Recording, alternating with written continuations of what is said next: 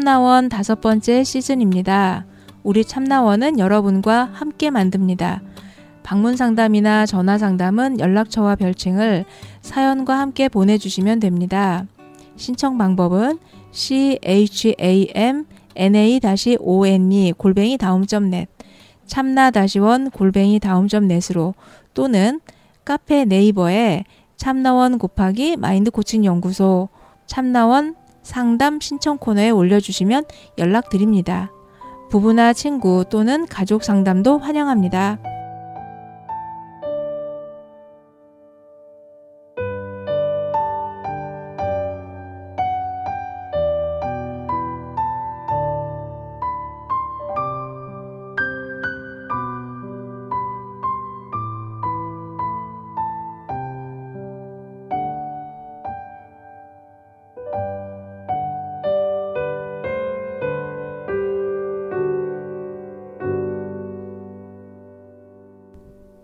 네, 안녕하세요. 저희 시즌 5의 이제 벌써 10화입니다. 두 자릿수네요. 네. 그런 게 빨리빨리 계산이 되시는구나. 음. 10인데 뭐 계산이 뭐, 뭐 필요해. 어, 저는 그냥 이렇게 이렇게 그냥 구경을 하니까. 아, 제가 숫자에 참 민감해요. 아, 네. 아, 네. 잘 지내시지요? 네, 이제 뭐 선선해져서. 음. 네. 음.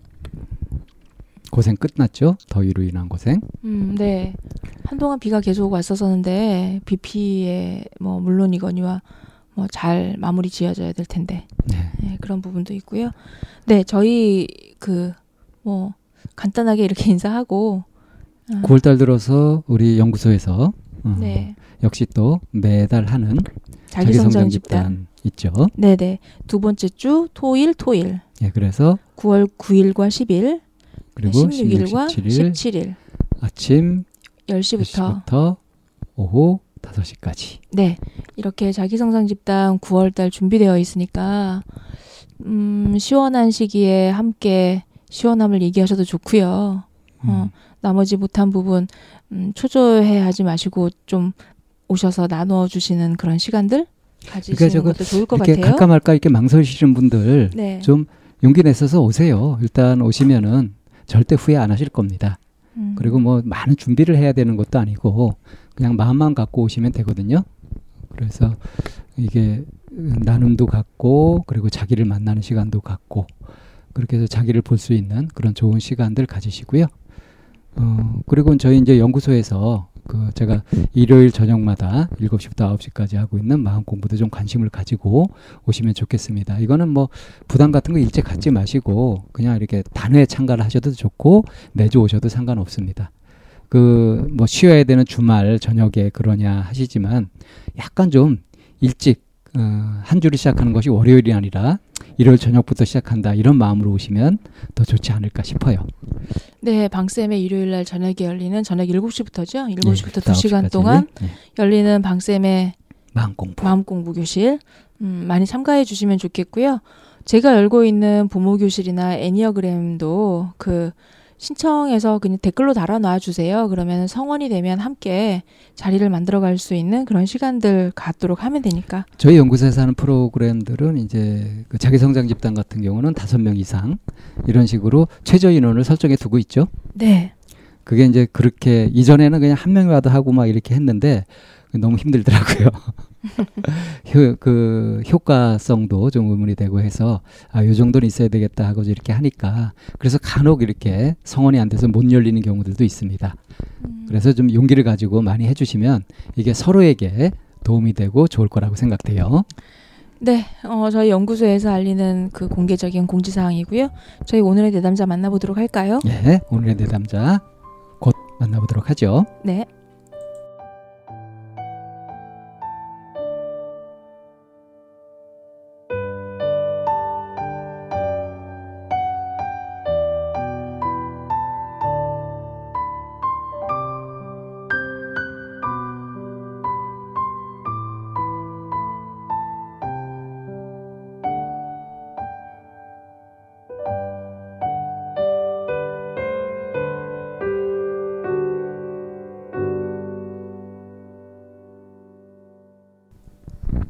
네, 안녕하세요. 저희 오늘도 어, 내담자 모시고 함께 얘기해 볼 텐데요. 어, 별칭은 그대로 네. 쓰실 건가요? 어, 네 글자면 너무 길지 않으세요? 아니요, 그렇진 않을 것 아, 같은데요. 그냥... 입에 그냥 붙은 거니까. 네, 네. 이제 이렇게 얘기하는 걸로 봐서 어 오늘은 그대로 쓰실래요라고 하는 이미 알고 있다라는 걸 전제로 하니까 예 필명으로도 많이 네. 나오셨죠. 본인 소개해 주시면서 인사 한번 나눠주세요. 네, 저는 타임머신이고요. 나이는 30대 중반이고 어, 아이를 키우는 전업주부입니다. 음, 네. 왜 타임머신이라고 하셨어요? 그 우리가 알고 있는 그 타임머신인가요? 이렇게 되돌리고 아, 싶은 언제든지 가고 아이디를 싶은. 처음 했을 때는 네. 신랑이랑 네. 문제가 되게 많아서 결혼하기 전으로 돌아가고 싶어서 음. 네 그랬었어요. 네. 이 타임머신님에 대해서 선생님은 좀 인연이 있으셨던 거죠? 네, 작년에 상담을 네. 한 두 번 했던가요? 네. 음, 네. 전화까지 하면 네번 음, 음, 했었어요. 음. 그러면 이제 그 방쌤이 오늘 회고하시면서 상담을 하시면 되겠네요. 아니요. 기억이 가물가물합니다. 그때 이제 뭐 남편하고 있었던 문제들은 선생님 도움 받으면서 음. 거의 다 해결이 된 것 같아요. 뭐 음. 잠재적으로 남편 왔었던 걸 기억나요? 남편 두 번 같이 왔어요. 두번 같이 왔었나요? 네. 음. 뭐 모르겠어요. 제가 보기에 그 사람은 후배라서 좀 찍어 누르면서 끈하셨겠네요. 그 사람 마음속에 잠재적으로 남아 있을지 모르겠는데 일단 표면적으로는 문제 없이 잘 지내고 있어요. 1년 넘게. 음, 음. 제 기억으로도 타임머신님이 그 댓글에서 굉장히 막 혼란을 그대로 다 네. 보여주시면서 이게 이렇게 정리되어 가는 모습이 네. 댓글 안에서도 좀 보였던 아. 느낌 그런 기억이에요. 네. 어. 그 그죠. 음. 그런 그 과정들을 이렇게 네. 좀 한번 쭉 얘기해 보시면 좋을 것 같아요. 저희 음. 댓글로만 만나는 타임머신님인데 이제 네. 그 타임머신이 목소리로 전파를 타고 나가요. 그래서 처음에 네. 무엇이 이제 글에 썼는지에 대해 간단하게 방쌤하고 그래서 어떤 부분에 도움을 음. 받았고 네. 이렇게 왜 지금은 어쩌면 제가 느끼는 학습의 고원지대처럼 뭔가 노력은 하는 것 같기도 하고 알아가는 것 같은데 이 지난한 그 시기에 이제 네. 오는 그 힘듦? 음. 이런 어. 부분에서 이제 좀 한 단계 도움받고 싶어서 다시 오신 걸로 네. 느껴지니까 그래서 본인이 어떤 부분에서 도움을 많이 받으셨는지 네. 성과 위주로 말씀을 해주시고 지금 지금 이제 오늘 나누고 싶은 얘기들도 이렇게 자연스럽게 해 가시면 네. 중간 중간에 질문할게요. 아, 어, 네네. 네. 너무 막 이렇게 널뛰면 네. 이제 질문 들어가고요. 네. 어, 또 이렇게 할 테니까 음, 하실 수 있, 는 만큼 하시면 좋겠어요. 네. 네. 네. 제가 작년 초에 이제 신랑하고 어, 일이 있어서 사이가 많이 틀어졌는데 어, 그때는 제 입장에서 그냥 제 주변 사람들한테 얘기했을 때나 그냥 제가 봤을 때나 신랑 주변 사람들 봤을 때도 제가 왜 저러지 왜 저렇게까지 하지 약간 신랑을 두고 너무 감정이 격해졌다 그런 상황이 아닌데 약간 이런 식으로 다들 봤고 저도 그렇게 생각을 했어요. 그래서 아, 이 사람이 변했다, 이 사람이 이상해졌다 이렇게만 생각하고 그 사, 상황이 너무 힘들어서 진짜 이렇게 해서 이 사람이 날 떠나면 나는 진짜 죽어야지 막 이럴 정도로 살 수가 없겠구나라고 생각하면서 선생님한테 진짜 전화했을 때 처음에 막 울면서 살려달라 그랬었거든요. 근데 선생님이 일단 그때 제가 저는 남편이 없으면 죽을 것 같아요. 막 이랬는데 그게 전혀 죽을 일이 아니다. 너는 네 삶을 살 수 있다라는 걸 좀 잡아주셨어요. 그래서 일단 첫 번째 그렇게 제가 정신 차리고 나니까 신랑이 흔들리는 거에 제가 좀 같이 흔들리지 않게 되고 그런 다음에 같이 와서 상담 받고 나서 신랑도 좀 마음이 많이 가다듬어져서 근데 처음에 다들 저도 그렇고 신랑이 이상해라고 생각했는데 알고 보니 그때 아, 어느 분이었지 양파님 부부셨나요? 그분들 상담에서도 그냥 남들이 들었을 때는 폭력을 행사하는 남편이 잘못됐어라고만 생각하잖아요. 근데 저도 그때 당시에는 아 이거 무조건 남편이 잘못한 거 남편이 이상한 거라고 생각했는데 나중에 보니 선생님 상담 하고 나서 보니까 아 제가 이 사람 마음을 못 읽어줬구나 공감을 못 해줬구나라는 거를 되게 많이 깨달았어요. 근데 사실 좀 여기 오면서 1년 만에 오면서 반성이 되는 건 신랑은 그때 막 그런 흥분해 있고 하나 있던 상태가 많이 없어지고 지금 되게 좋게 잘 지내는데 저는 제 스스로 그렇게 많이 변한 것 같지 않은 거예요. 아직 신랑한테 신랑이 뭔가 회사에서 힘든 일을 막 얘기하면 아 많이 힘들었구나 이거보다는 그 상황에서 왜 그렇게 했어 이렇게 해야지라고 막 가르치고 있는 거예요. 그 버릇이 안 없어졌구나. 네, 그게 안 없어져요. 그 좀 그렇게 한참 하다가 뒤늦게 깨달아요. 어, 좀 뒤늦게 깨달아서 아, 어, 어, 약간 이러면서 조금, 조금 뒤에 가서 조금 진정하거나 혹은 신랑이 나한테 왜 그래? 왜 나한테 화내? 뭐 약간 이런 식으로 하면 좀 진정하고. 예. 1년 만에 오면서 아, 아직 이게 내가 좀 변하지 않았구나라고 약간 반성하면서 좀 왔어요. 그, 요즘에는 이제 그래서 어 얘기를 해보고 싶은 부분은 어떤 걸까요? 이 반성하는 얘기를 계속 할까요? 사실 이거는 제가 계속 깨닫고 노력하고 깨닫고 노력하고 해야 되는 부분이고 그 몰라서 못하는 부분이 아니잖아요. 제 노력이 부족한 부분이고. 근데 제가 오늘 와서 상담하고 싶었던 거는 제가 너무 많이 예민하고 너무 많이 스트레스를 받는 것 같아요. 그러지 않은 상황에서. 그러니까 좀 시부모님하고의 관계도 그렇고 이제 어떤 친구하고의 관계도 좀 있었는데 친구하고는 제가 15년 정도 친하게 베스트 프렌드였는데 도저히 이어갈 수 없겠다 싶어서 그냥 끊었어요 관계를. 근데 꿈에 계속 나와요. 잊을만 하면 꿈에 나오고 근데 꿈에 나오는 게 사이가 안 좋은 모습으로 계속 꿈에 나오는 거예요. 그리고 시부모님하고의 관계도 좀 사이가 안 좋거나 다음날 오신다라고 하면 전날 밤에 꿈에 나와요. 그리고 깨고 이게 거의 항상 그리고 계속 막 심장이 두근두근거리고 좀 제가 신랑은 자꾸 내려놓으라고 내려놓으라고 하는데도 내려놔지지가 않고 계속 긴장되고 스트레스 받고 좀 제가 요새 가장 크게 스트레스 받는 게 이제 그런 상황하고 또 하나는 아, 이것도 같이 연결되는 건지 모르겠는데 신랑이 회사를 가고 제가 이제 전업주부인데 아이가 어린이집을 다니고 아이가 어린이집 가고 나서 뭐 청소도 하고 빨래도 하고 막 이렇게 하는 가사 일을 할 때는 괜찮은데 그렇지 않고 저를 위한 시간을 보낼 때 있잖아요. 뭐 운동을 간다던가 아니면 뭐 그냥 산책을 한다던가 뭐 잠깐 TV를 본다던가 하면 계속 불안해요.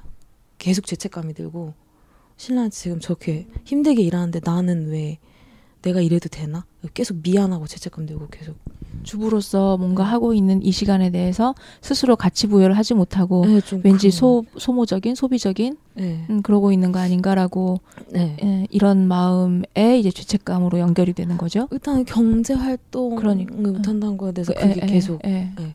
뭐 말로는 어디 가서 그런 집 일을 봐준다던가 애를 봐준다던가 하는 거를 금전적으로 환산하면 되게 큰 금액이다라고 사람들이 말을 하잖아요. 물론 신랑한테는 막 그렇게 당당하게 말을 하지만 마음은 전혀 그렇지 않은 거예요. 왜냐면 그거를 전문으로 프로페셔널하게 하는 사람만큼 제가 잘하고 있진 않으니까 좀 그런 것 같아요. 그리고 남는 시간이 있다는 거에 대해서 그냥 계속 불안하고 죄책감 들고 막 이런 게 계속 반복되는 것 같아요. 그래서 음. 편한 시간에 편해야 되는데 편해지지가 않아요. 음, 음, 음. 이 부분을 음. 이해하시려면 네. 그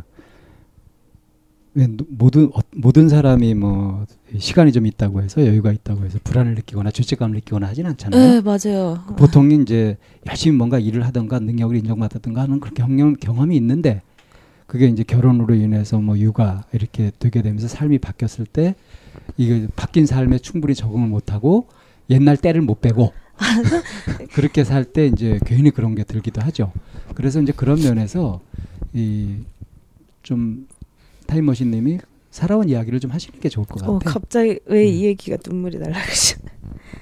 아, 실은 얼마 전에 이제 신랑이랑 크게는 안 다투지만 소소하게 막 다투잖아요. 근데 제가 시부모님 오시는 거에 스트레스 받는 가장 큰 이유가 어머님 되게 깔끔하세요. 근데 저는 그렇게 정리를 잘 하는 편도 아니고 청소를 해도 그다지 티가 안 나는 애기 장난감 계속 저기 있고 그 넣어도 티가 안 나고 약간 그러니까 시부모님 오시기 전에 계속 스트레스 받는 거예요.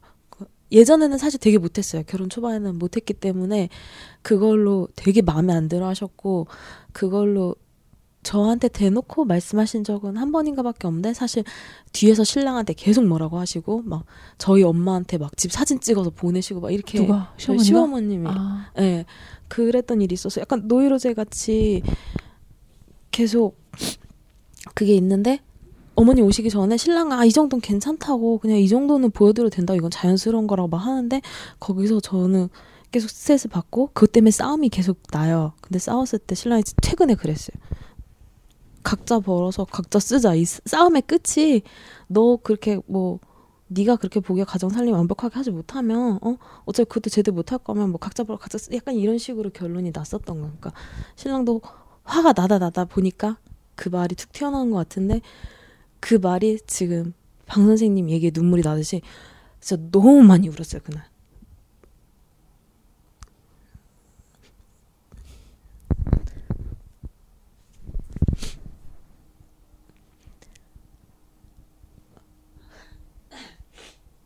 그냥 뭔가 너무 억울하더라고요.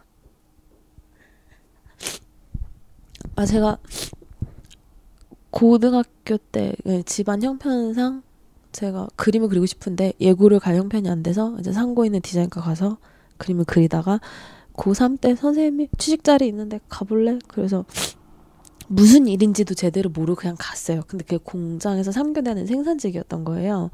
거기서 1년 반을 일을 하는데 너무 힘든, 그게 업무 강도가 아니라, 그때 제가 원래 되게 예민했던 것 같아요. 다른 사람보다 업무 실수라면 스트레스를 너무 많이 받아서, 계속 출근할 때 나중에 막 울면서 출근을 하고 막 이러다가, 이제 부모님한테 제가 저는 그냥 공부하고 싶다고 그래서 제가 모았던 돈이랑 해서 학비를 해서 대학을 들어가고 처음에는 이제 뭐 수능도 안 쳤으니까 그냥 전문대를 갔다가 뭐 이 사람 얘기를 하면 너무 길어지지 않을까요? 그냥 해도 될까요? 전문대에 갔다가 이제 2학 열심히 해서 장학금도 받고 뭐 과대도 하고 그랬는데 2학년 이제 한 학기 남겨두고 뭐 아파서 병원에 갔는데 암이라 그래서 1년을 휴학을 하고 그리고 다시 학교 갔는데 이제 죽을 뻔했다라는 그 느낌이 그 죽을 수 있다라는 생각이 들었을 때 드는 생각이 아, 내 이름으로 나는 뭔가 그림 그리고 싶고 뭔가 그런 거 만들고 싶고 계속 했는데 내 이름을 내걸 만한 작품을 남긴 게 하나도 없다라는 후회가 너무 큰 거예요. 내가 죽고 나면 뭐 자식 있는 것도 아니고 세상에 나란 사람이 살았던 흔적을 남기고 싶다는 생각이 들어서 공부 계속 하고 싶어서 다시 학교 돌아가서 졸업하고 1년 동안 일하면서 편입 준비하고 편입한 다음에 거기서 4년째 졸업하고 바로 대학원 가서 연구소에서 일을 하면서 또 대학원 다니고 그리고 졸업하고 또 바로 일, 일을 했죠.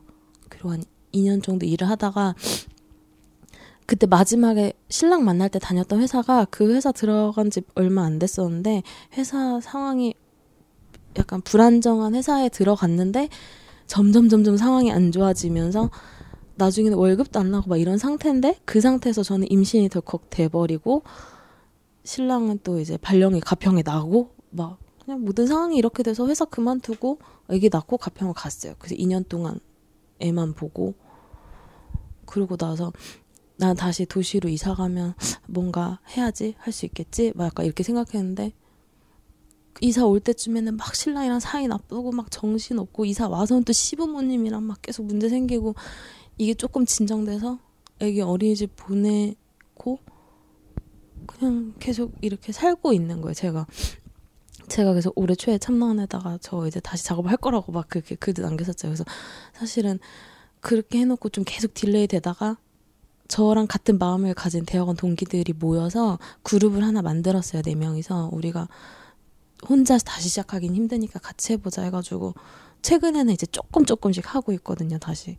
근데 이게 경제적인 성과로 보여주려면 너무 오래 걸리니까 계속 그냥 집에 있는 게 죄책감이 들고 신랑은 열심히 일해서 돈을 벌어 오는데 계속해서 나는 신랑한테 아 여보 우리 상황이 이러니까 더 아껴서 더 아껴서 계속 이렇게 쪼는 것도 너무 미안하고 신랑이 많이 연하라서 아직 그 또래 친구들은 많이 노는 나이거든요. 그러니까 그런 거를 참으면서 지내는 것도 너무 미안하고 막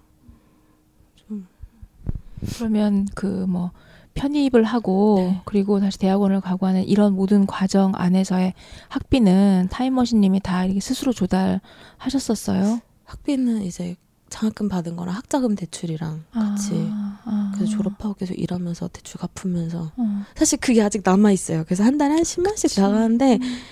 음. 아 이게 20만 원씩 나가는데 10만 원은 이제 친정 엄마 주시고 10만 원은 이제 그냥 음. 저희 생활비에서 쓰는데 이것도 너무 미안한 거예요. 음. 그래서 음. 어떨 때는 마치 빚을 안고 시집 온 것 같은. 에, 에, 그래서 처음에 음. 얘기하긴 했어요. 얘기하긴 했는데 음. 그래서 막 아 내가 빨리 일해서 이거라도 내 힘으로 갚고 싶어. 그렇죠. 막 이런 마음도 막 들더라고요. 이제 그 죄책감의 실체가 좀 보이죠? 그거를 죄책감이라고 이름을 붙여 놓은 것부터가 잘못된 해석. 오바지, 오바. 예. 네. 그런가요? 네. 왜 오바인지 좀 설명 좀 해주세요. 그게 왜 오바일까요? 어, 과도한 양심의 가책이지 않을까 싶어요. 그런 얘기를 친구도 하더라고요. 음. 이게 어떻게 보면 네가 너무 이게 제 입으로 말해 너무 웃기네. 네가 너무 착한 거다라는 식으로 음. 사실 음. 지금 사는 집이 이제 시부모님이 그 해주신 건데 음. 그것 때문에도 너무 불편한 거예요. 음. 시부모님한테 아 이만큼 주셨으니까 내가 이만큼 해야 돼. 이게 너무 사람이 염치가 있지, 그지? 네, 너무 쓸데없이 그런 것 같아요. 아 근데 또 어떻게 보면 제가 너무 갑자기 결혼하는 바람에 그리고 대학교 졸업하고 돈 많이 급여를 많이 주는데 못 따랐어요. 이 예술 계통이 좀 그래서. 근데 그 상황에서 학자금 계속 갚으면서 막 그러니까 모은 것도 없는데 갑자기 결혼하느라 혼수를 막 되게 많이 하고 그러진 못했거든요. 그러니까 뭔가 그런 빚이 있는 거예요, 저한테. 그래서 처음에 약간 막 어떻게 싸움이 났을 때 시부모님이 제가 싸운 건 아니고 이제 신랑과 시부 어머님이 그랬는데 뭐 이 집에서 나가라라고 하신 거예요. 그래서 그때 차라리 마음이 홀가분했어요. 저는 진짜 진짜 상관없거든요. 저 저희 이제 집도 좀 힘들게 살았기 때문에 그냥 등 뉘을 때만 있으면 돼요. 큰 집이 아니어도 되고 자가가 아니어도 되고 그냥 차라리 나가서 맘 편하게 월세 가서 우리끼리 맘 편하게 살았으면 좋겠다고 신랑한테 그렇게 하고 나가려고 집도 막 다 알아보고 전세자금 대출 다 알아보고 막 이렇게 했었는데 어머님이 아 이제 뭐 그때 내가 너무 그래서 좀 욱해서 그랬다 미안하다 막 약간 이렇게 됐는데 하여튼 그래요. 다 마음의 빚이에요. 그런 금전적인 부분들이.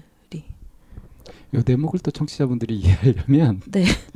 그 신랑하고 시어머니 관계, 아. 신랑의 성장 과정에서 아주 특징적인 게 있잖아요.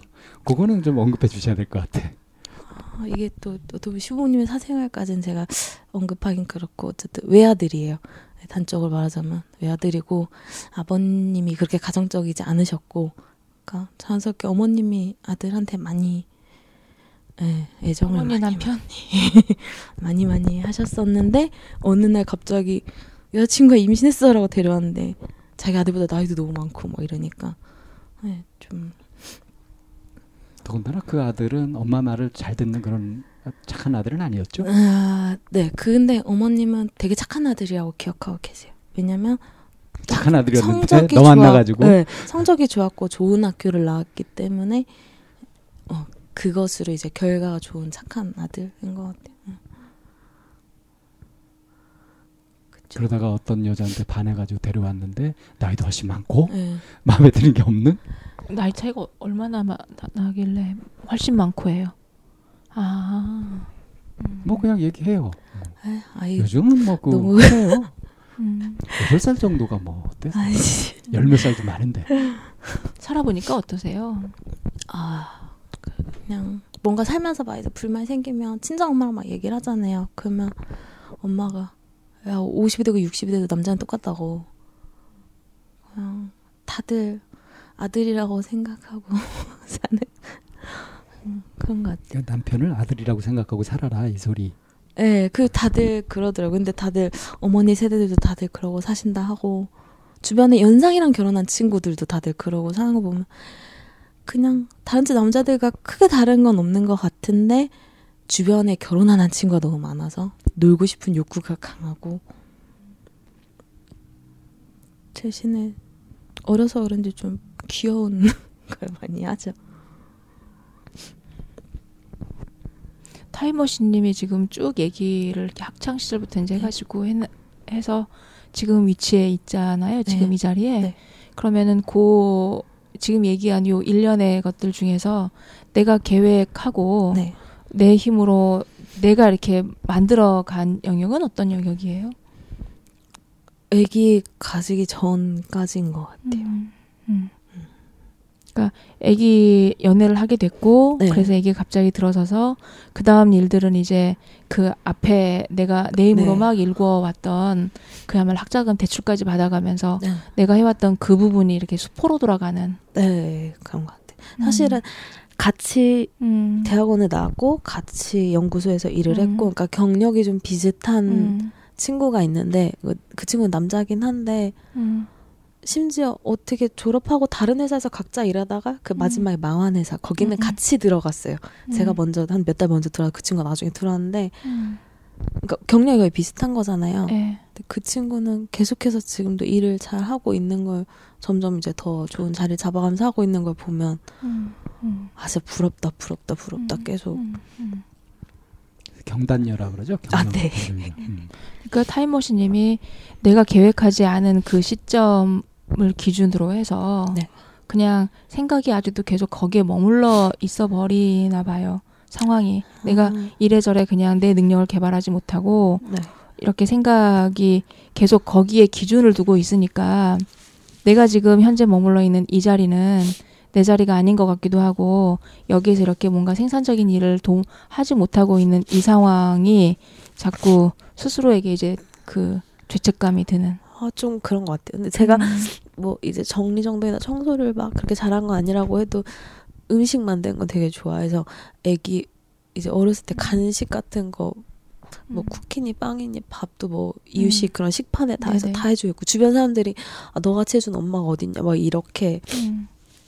할 정도로 음. 했는데도 그또 신랑도 막 밑반찬에 밥 먹고 이런 걸 안 좋아해서 매일매일 뭐 그런 요리를 계속해서 해줄 정도로 막 그렇게 했는데도 예, 네, 그래도 계속 그런 그거는 타이머신님이 원한 거예요? 아니면은 어떤 외부적인 그런 비난이나 아, 그거는 이런... 제가 원한 거예요. 재밌어서 음. 한 건데. 음, 그런데 근데 뭐 요리를 잘했지만 나는 청소를 못하니까 나는 주부로서 모자라. 약간 음. 주부로서 완벽하지 못한데 음. 나는 경제활동도 하지 않아. 나는 부족해. 음. 막 이런 것 같아요. 음. 그래서 살림을 시작할 그 무렵에 네. 그 내가 잘한다 못한다의 기준이 시어머니였던 거죠. 그랬던 것 같아요. 왜냐면 아, 음. 제가 이제 친정에서 클 때는 저희 집에서 제가 한 번도 화장실 청소를 해본 적이 없어요.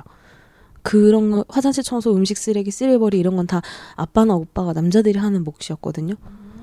그 집에서 저는 친정에서도 요리 위주로 했고 저희가 이제 어머니 아버지 따로 사셔 저는 아버지와 오빠랑 같이 살았는데 아. 저는 요리 위주로 했고 청소나 이런 것들 다 아빠랑 오빠가 음. 해서 그런 걸 전혀 뭐 음. 기껏해야 제 방 청소 음. 그렇게밖에 안 했는데 음. 그거 화장실 청소 안 돼 있어도 이게 더럽다라는 인지가 안 됐던 거예요 처음에는 청소해야 된다라는 약간 생각도 안 들고 신랑은 당연히 본인 방 청소도 해본 적이 없기 때문에 음. 신랑은 음. 전혀 그냥 둘 다 그렇게 아무 생각 없이 있다가 어느 어머니 오셔 딱 보시고 음. 화장실 들어가셔서 막 청소를 하시고 음. 네. 그게 언제예요? 결혼한 지 얼마 만에? 그때는 거의 초기죠. 그때 음. 아기 낳고 네, 거기 음. 시골에서 살 때. 진짜 당황스러우셨겠다. 도대체 이게 뭐, 이, 이 상황이 뭔지. 그래서 음. 이제 처음에 좀 그러고 나서는 음. 밤을 샜어요. 오시기 전날에.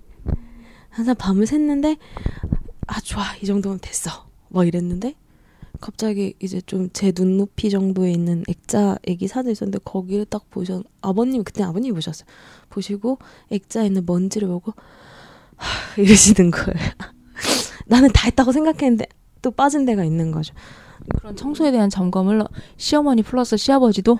아버님은 굳이 하지 않으셨는데 그날따라 그냥 그날 그러셨던 것 같고 이제 어머님은 뭐 어디 보자 막 이러진 않으셨지만 계속 보고 계신 것 같은 느낌이 들었고 어쩌 그때 한번 그때 저희가 시골 살 때 개를 키웠어요. 제가 친정에서 키우던 개를 데리고 와서 키웠는데 개가 그 이제 보일러실 쪽에 개 화장실을 마련을 해뒀는데 거기 이제 신문을 깔고 싸면 신문 치우고 이런 식이었는데 그 밑에 이제 좀 얼룩지고 막 이렇게 지저분했는데 그그저 그때도 별 생각 없었던 거예요 사실 그거에 대해서 근데 그걸 보시고 고무장갑이랑 바가 좀 달라고.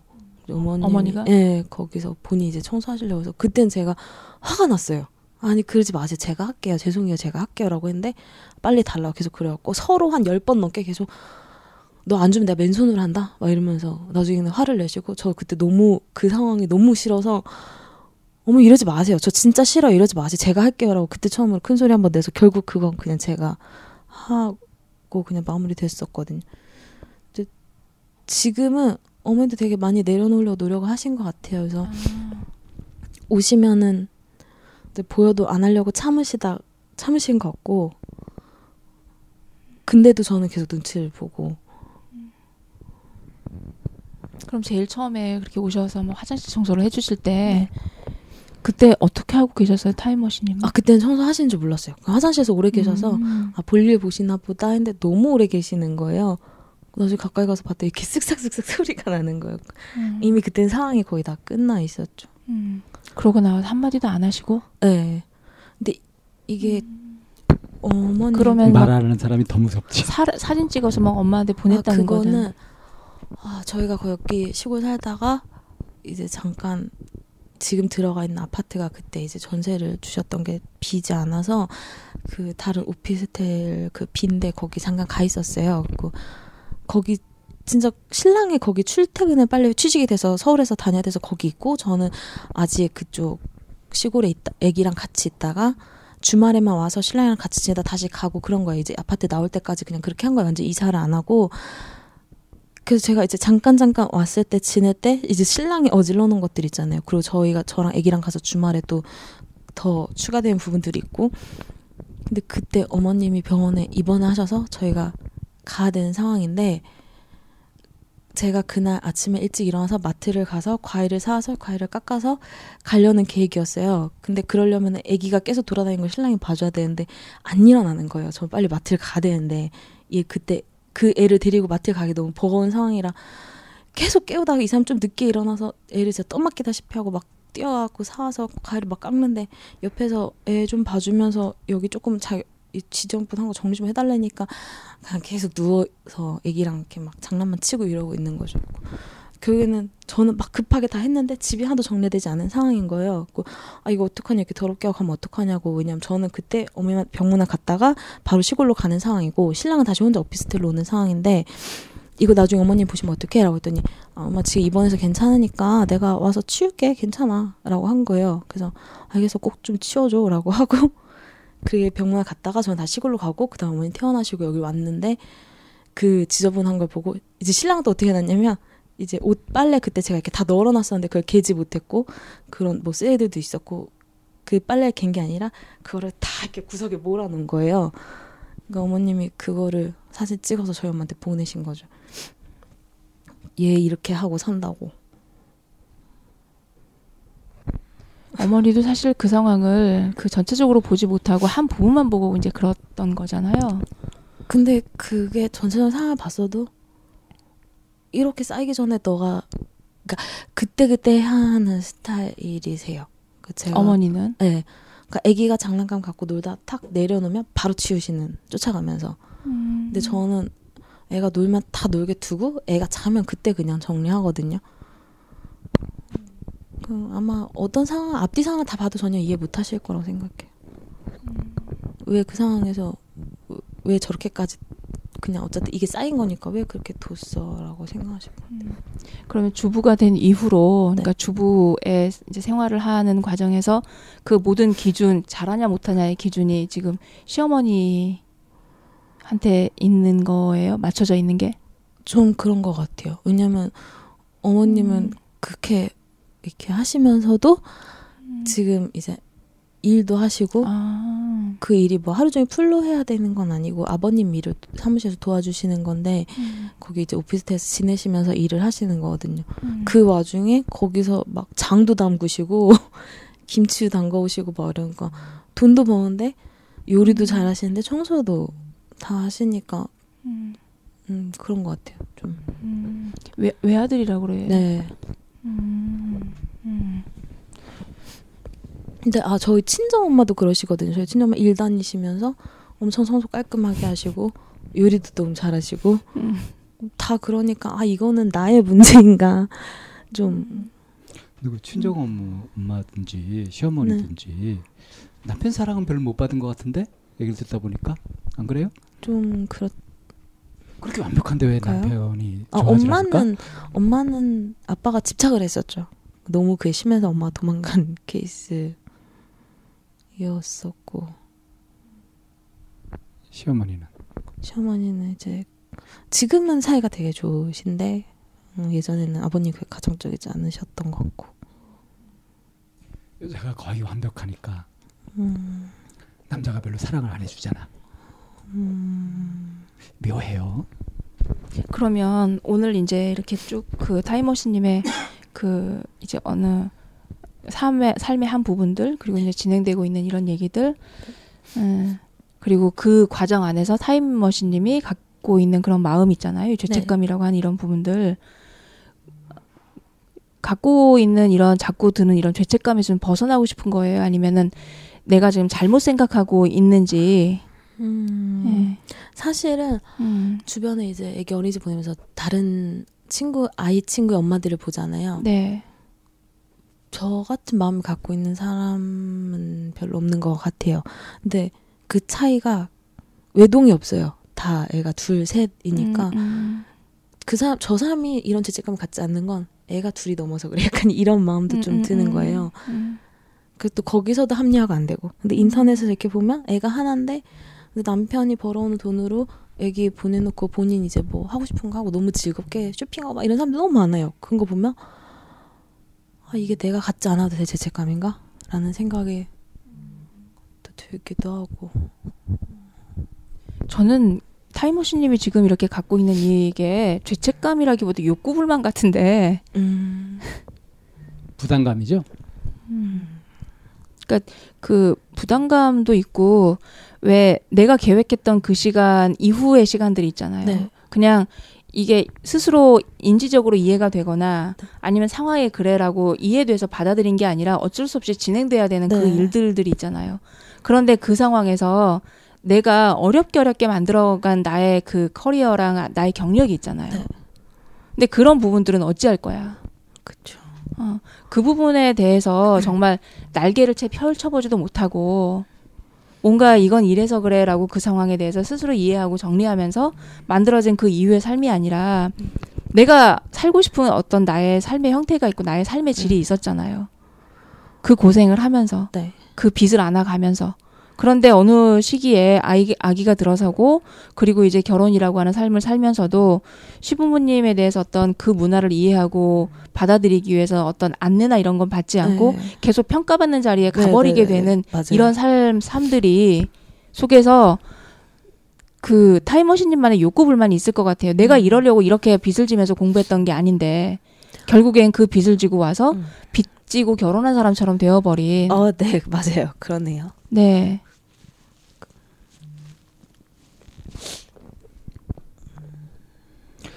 좀 세부 분석으로 들어가 봐야죠. 네, 그래서 그 부분에 있어서 그러니까 그냥 그냥 삶을 받아들여야 되는 그 시점에 대해서 네.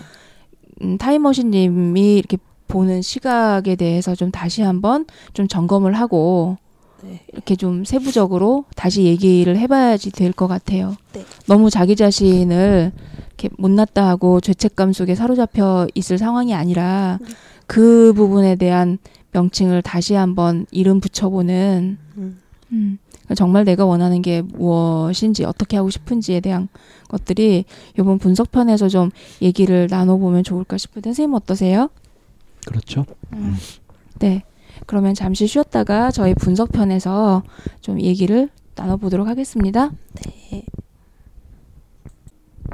네, 제가 그 현상편을 녹음을 하고 딱 보니까 되게 짧아서 짧은 거 아닌가 하고 걱정을 이제 하면서 잠깐 나눈 얘기가 뭐 타임머신님이 앞부분에서 얘기해 준 게 너무 군더더기가 없이 그냥 그 해야 될 얘기들을 상황 위주로 정확하게 설명을 해주셨고 그리고 이제 또 이미 방쌤이 알고 있는 부분도 있으니까 설명돼야 되는 부분에 대해서 포인트 찝어서 얘기가 가니까 조금 간략하기는 한 것 같긴 해요. 네. 어, 간결한 거죠. 간결. 네네. 네. 네. 음. 예, 갖고 자 그러면은 그 나도 모르게 그냥 어쩔 수 없이 그 삶을 받아들여야 되는 그 시점에 에 대해서 조금 더 좀 focusing을 해보면 좋겠다는 생각이 좀 드는데 선생님은 우선 어떻게 focusing은 보시는지요? 저는 그쪽에서부터 해보고 싶어요. 아까 제가 네. 뜬금없이 던졌는데 네. 어, 친정 엄마도 그렇고 네. 시어머니도 그렇고 남편 사랑받- 사랑은 못 받은 거 아니냐. 그런데 오히려 친정 쪽은 아버지가 어머니한테 집착을 해가지고 네. 엄마가 이렇게 질려서 네. 어, 가신 케이스고 어, 시어머니 같은 경우는 이제 젊었을 때 네. 어, 시아버지가 이제 바깥으로 눈을 돌리다가 지금은 이제 좋아지신 이제 그런 경우라고 네. 얘기를 했는데 얘기를 가만 듣다 보니까 타임머신님이 갖고 있는 기준 네. 이것이 제대로 하는 것이여라고 하는 그 기준 그 부분이 제대로 좀 확립이 안 돼 있는 것 같아요. 음. 어때요? 살림은 이 정도로 해야 되고 네. 어? 주부로서 뭐 어떤 누구 아내로서 또한 사람으로서 이렇게 살아야 돼 네. 하는 그런 생각 인생관이랄까 네. 그 부분 음, 자신이 갖고 있는 걸 한번 얘기해 볼 수 있겠어요? 예컨대 이런 거예요. 그 청소에 관련돼서 네. 나는 그 전까지 한 번도 해본 적이 없고 주로 네. 요리 만드는 거 이렇게 해놓고 청소는 뭐 그런 부분들은 이제 어? 아빠가 하든가 뭐 이런 식으로 네. 했단 말이에요. 어, 그런데 이제 시집 와가지고 사는데 난 그 별로, 별로 불편함을 못 느끼는데 네. 화장실 이렇게 팍팍 그 청소하고 애가 뭐 어질러도 그냥 어? 바로바로 치우고 네. 이걸 딱 봤을 때 네. 어떨까요? 바로바로 치우는 것이 기준으로 맞는 것이고 이렇게 늘어두고 이게 나중에 다 논 다음에 나중에 치우고 하는 것은 좀 게으른 것이고 그게 맞을까 아니면 바로바로 치우는 것은 뭔가 결벽증인 거나 그게 좀 심한 거고 어, 다논 다음에 나중에 치우는 것이 합리적일 것인지 그 기준이 어때요?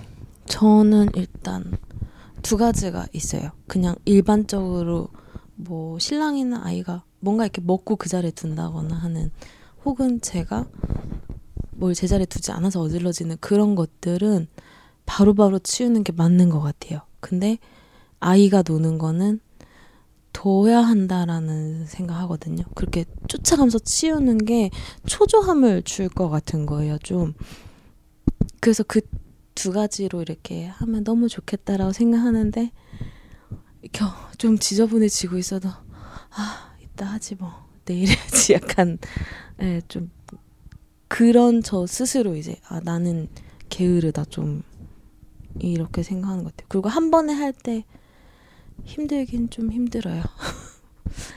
이렇게 막 갑자기 막 다 드러내고 한 번에 막, 와! 막 이러면서 하고 좀 기력이 쇠가 커 이러고 있고 좀 그거를 계속 반복하거든요. 바로 치워야 할 것과 네, 나중에 할 것이 네, 구분된다. 네, 굉장히 합리적이죠? 근데 이제 그렇게 해놓고 네. 실제로는 그게 적용이 잘 안 된다는 거죠. 그러니까 내 생각, 내가 갖고 네. 있는 기준으로 이건 네. 바로 치울 것이요 하는 것도 바로 못 치운다는 거죠. 네. 그럴 때 이제 게을러진다. 그건 부담 느끼는 게 맞죠. 아, 네, 그런데 그렇지 않은 부분까지 치우도록 강요되거나 부담을 느낄 때는 거기서 이제 굉장히 속에서 갈등이 많이 일어날 거 아니에요. 이거 이렇게까지 할 필요가 없는데 오히려 이렇게 하는 것이 아이한테 초조감 주고 쫓기는 느낌 들어서 안 좋을 텐데 한데 그걸 이제 그 시어머니가 그렇게 하는 걸 보면 이제 마음에 많이 불편할 거 아니에요.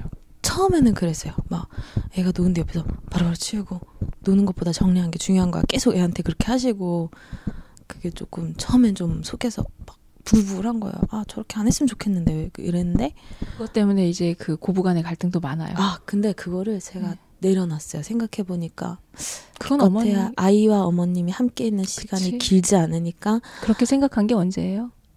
그거는 근 거의 이사하고 나서 음. 네. 전에 살 때는 일단은 집이 되게 작은데 짐이 너무 많아서 아무리 정리해도 막 잘 안 된 그런 상황이었는데 이사하고 집이 조금 넓어지니까 하면 한 티가 좀 나는 거예요. 그러면서 제가 그 부분에서 조금 마음의 여유가 생긴 것 같아요. 그러면서는 아 그래 뭐 어머님이 애랑 같이 있는 시간이 길지 않으니까 그렇게 영향받지 않을 거야 약간 좀 결혼할 때 어머니가 반대하셨었나요? 아우 어마어마했죠.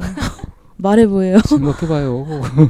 저 지금 드라마에서 나오는 것처럼 내 아들을 놔달라고 막 제 앞에 와서 제 친구 엄마도 그러니까 우리 아이 친구 엄마도 그렇게 연 연하랑 결혼을 해, 한 음. 케이스예요. 근데 남편이 게다가 연하인데 남편이 너무 잘난 거예요. 음.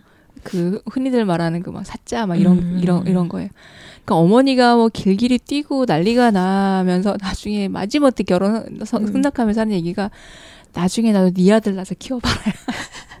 근데 차라리 그분은 포기하신 거잖아요. 음. 저희는 작년에 사이가 안 좋을 때 어머님이 신랑한테 애가 하나면 다시 시작할 수 있다고. 얘는 내가 키워주겠다. 그러니까 그때 좀, 아, 막 내가 이렇게 노력하고 조금 사이가 좀 나아진 것 같았지만 아니구나. 그냥 언제든 준비되면 나가라고 등 떠미실 분이구나. 약간 좀 그런 마음이 들었던 것 같아요. 네. 그, 그니까 타임머신님 이렇게 얘기를 할 때 이렇게 타임머신님의 마음으로 들어가 봤어요. 네. 그러니까 사실은 내 경력을 단절하면서까지 네. 이제 그 결혼을 하게 됐고 그리고 그 생활을 하면서 어 익숙치 않은 일들을 이제 해내야 되는 왜 굳이 그렇게까지 했어야 했을까 그렇게 하, 하 면 만약에 타임머신님 상황이어서 저도 그랬을 것 같아요. 왜냐하면 나는 내 남편하고 살고 싶고 네. 그리고 어머니는 내 남편의 어머니니까 네. 잘해보고 싶은 마음이 있으니까 열심히 눈에 들려고 청소도 하고 네. 음, 그 기준을 어머니한테 두면서까지 막 했, 했을 것 같아요. 그러나 음, 네. 그렇게 했어도 결국은 신랑하고 문제가 생기고 이혼하니 뭐막 네. 이렇게 할 때 어머니가 네. 나를 인정해주고 나를 끌어안아 준 것이 네. 아니라 오히려 그런 식으로 네. 내치는 네. 이제 그런 모습을 보였단 말이죠. 네. 음. 이런 걸 가지고 이제 세상에 믿을 뭐 하나도 없다. 저희 친정 엄마는 지금도 이제 제가 시부모님과의 그런 막 감정적인 마찰에 대해서 스트레스 받아 하면 그래도 너가 잘해야 된다. 계속 이렇게 하신 거 왜냐면 너희 남편이 너무 젊기 때문에 나중에 밖으로 돌 때 너가 시부모님 한테 이렇게 잘 해놔야지 네 편을 들어주신다라고 하는데 저는 솔직히 전혀 그럴 것 같지 않은 거예요. 좀. 음. 어, 그 지금 친정 어머니가 말씀하시는 것이 네. 뭐 상식적으로 일리가 있는 얘기이긴 그쵸. 해요. 네. 어. 근데 그보다 더 중요한 것이 있지. 어, 지금 이제 경단녀잖아요, 경단녀. 네. 그게 사실은 타임머신님한테 굉장히 중요한 것 같아요. 음. 그 부분이. 그 작년에 이제 저랑 이렇게 전화로 상담하고 또 이제 직접 네. 신랑이랑 같이 대면 상담하고 할 때 제가 타임머신님한테 뭘 주로 주문했었죠? 상대방의 감정을 공감해 주는 거요. 그건 그 다음 얘기였었고 그 전에 뭐가 있었나요? 아까 아까 말씀하셨던 건데 그 신랑 없이 못 산다 이게 아니다. 아, 아, 네, 네, 네, 네. 당신 삶의 전부가 아, 네. 아니다. 그리고 신랑하고 결혼하게 된 것도 알고 보면 난 가만히 있는데 다가와가지고 이상형이라고 달라붙었잖아. 그랬죠. 책임져야지. 그럴 권리가 있단 말이에요. 음. 그러니까 자기 결정권이라고 하는 거 있죠. 네. 자기 결정권. 그거를 잃어버리면 안 돼요. 음. 그래서 이제 좀 전에 얘기를 시작하기를 청소에 대한 기준을 봤을 때 시어머니 기준이 맞냐, 내 기준이 맞냐 이랬을 때 경우에 따라 다르다 이런 네. 합리적인 대답을 했잖아요. 네. 이렇게 좀 지혜롭게 보는 것이 있어서 얘기가 좀 잘 되는데 타임머신님하고 어, 현재 내가 압박감을 느끼고 죄책감이라고 느끼는 거 네. 그것의 정체는 뭐죠? 왜 그걸 느끼죠? 경제 활동 하지 않아서 아닌가? 뭐 인터넷 찾아보고 이렇게 하면 네. 경제 경제 활동 안 하고 막 그렇게 사는 사람들도 어 자기 삶 즐기, 네. 즐기면서 막 이렇게 하면서 전혀 그런 거 안 느끼잖아요. 근데 왜 타임머신은 그걸 느껴야 될까? 왜 느낄까? 남들하고 다르게? 아주 약간 지금 느끼기에 선생님이 말씀하시는 거에 대한 약간 정답은 어 제가 뭔가 일을 하고 싶은 그런 욕구나 이런 거에 대한 부분인 것 같은데 사실 제가 느끼는 현실적인 부분은 지금 신랑이 벌어온 돈이 어쨌든 이제 막 들어간 신입사원이라 지금 저희가 딱 살 만큼 그러니까 뭐 저축을 하거나 여유 부릴 만큼이 안 되는 거예요. 그러니까 뭐 여기서 훨씬 더 많이 벌어서 우리가 이 돈을 쓰고도 남을 저축할 만큼 되면 그런 마음이 안 될 것 같은 거예요. 근데 사실 그 상황이 안 돼봐서 모르겠는데 육구불만 맞네. 그런가요? 그러니까 계속 타임머신님이 힘들어하는 네. 부담으로 느끼는 이런 상황들 여러 다른 네. 이제 뭐 시어머니가 관계에서도 그렇고 지금 자기 행동 생활에서도 네. 그렇고 또 남편에 대해서도 갖고 있는 네. 그런 것들을 쭉 보면 공통점이 있어요. 부담을 느끼는 공통점이. 뭐죠? 그러니까 욕구 불만이라고 아까 이쌤이 말씀하셨는데 네. 딱 그거라고 욕구가 네. 그러니까 내가 갖고 있는 삶에 대한 기대치가 네.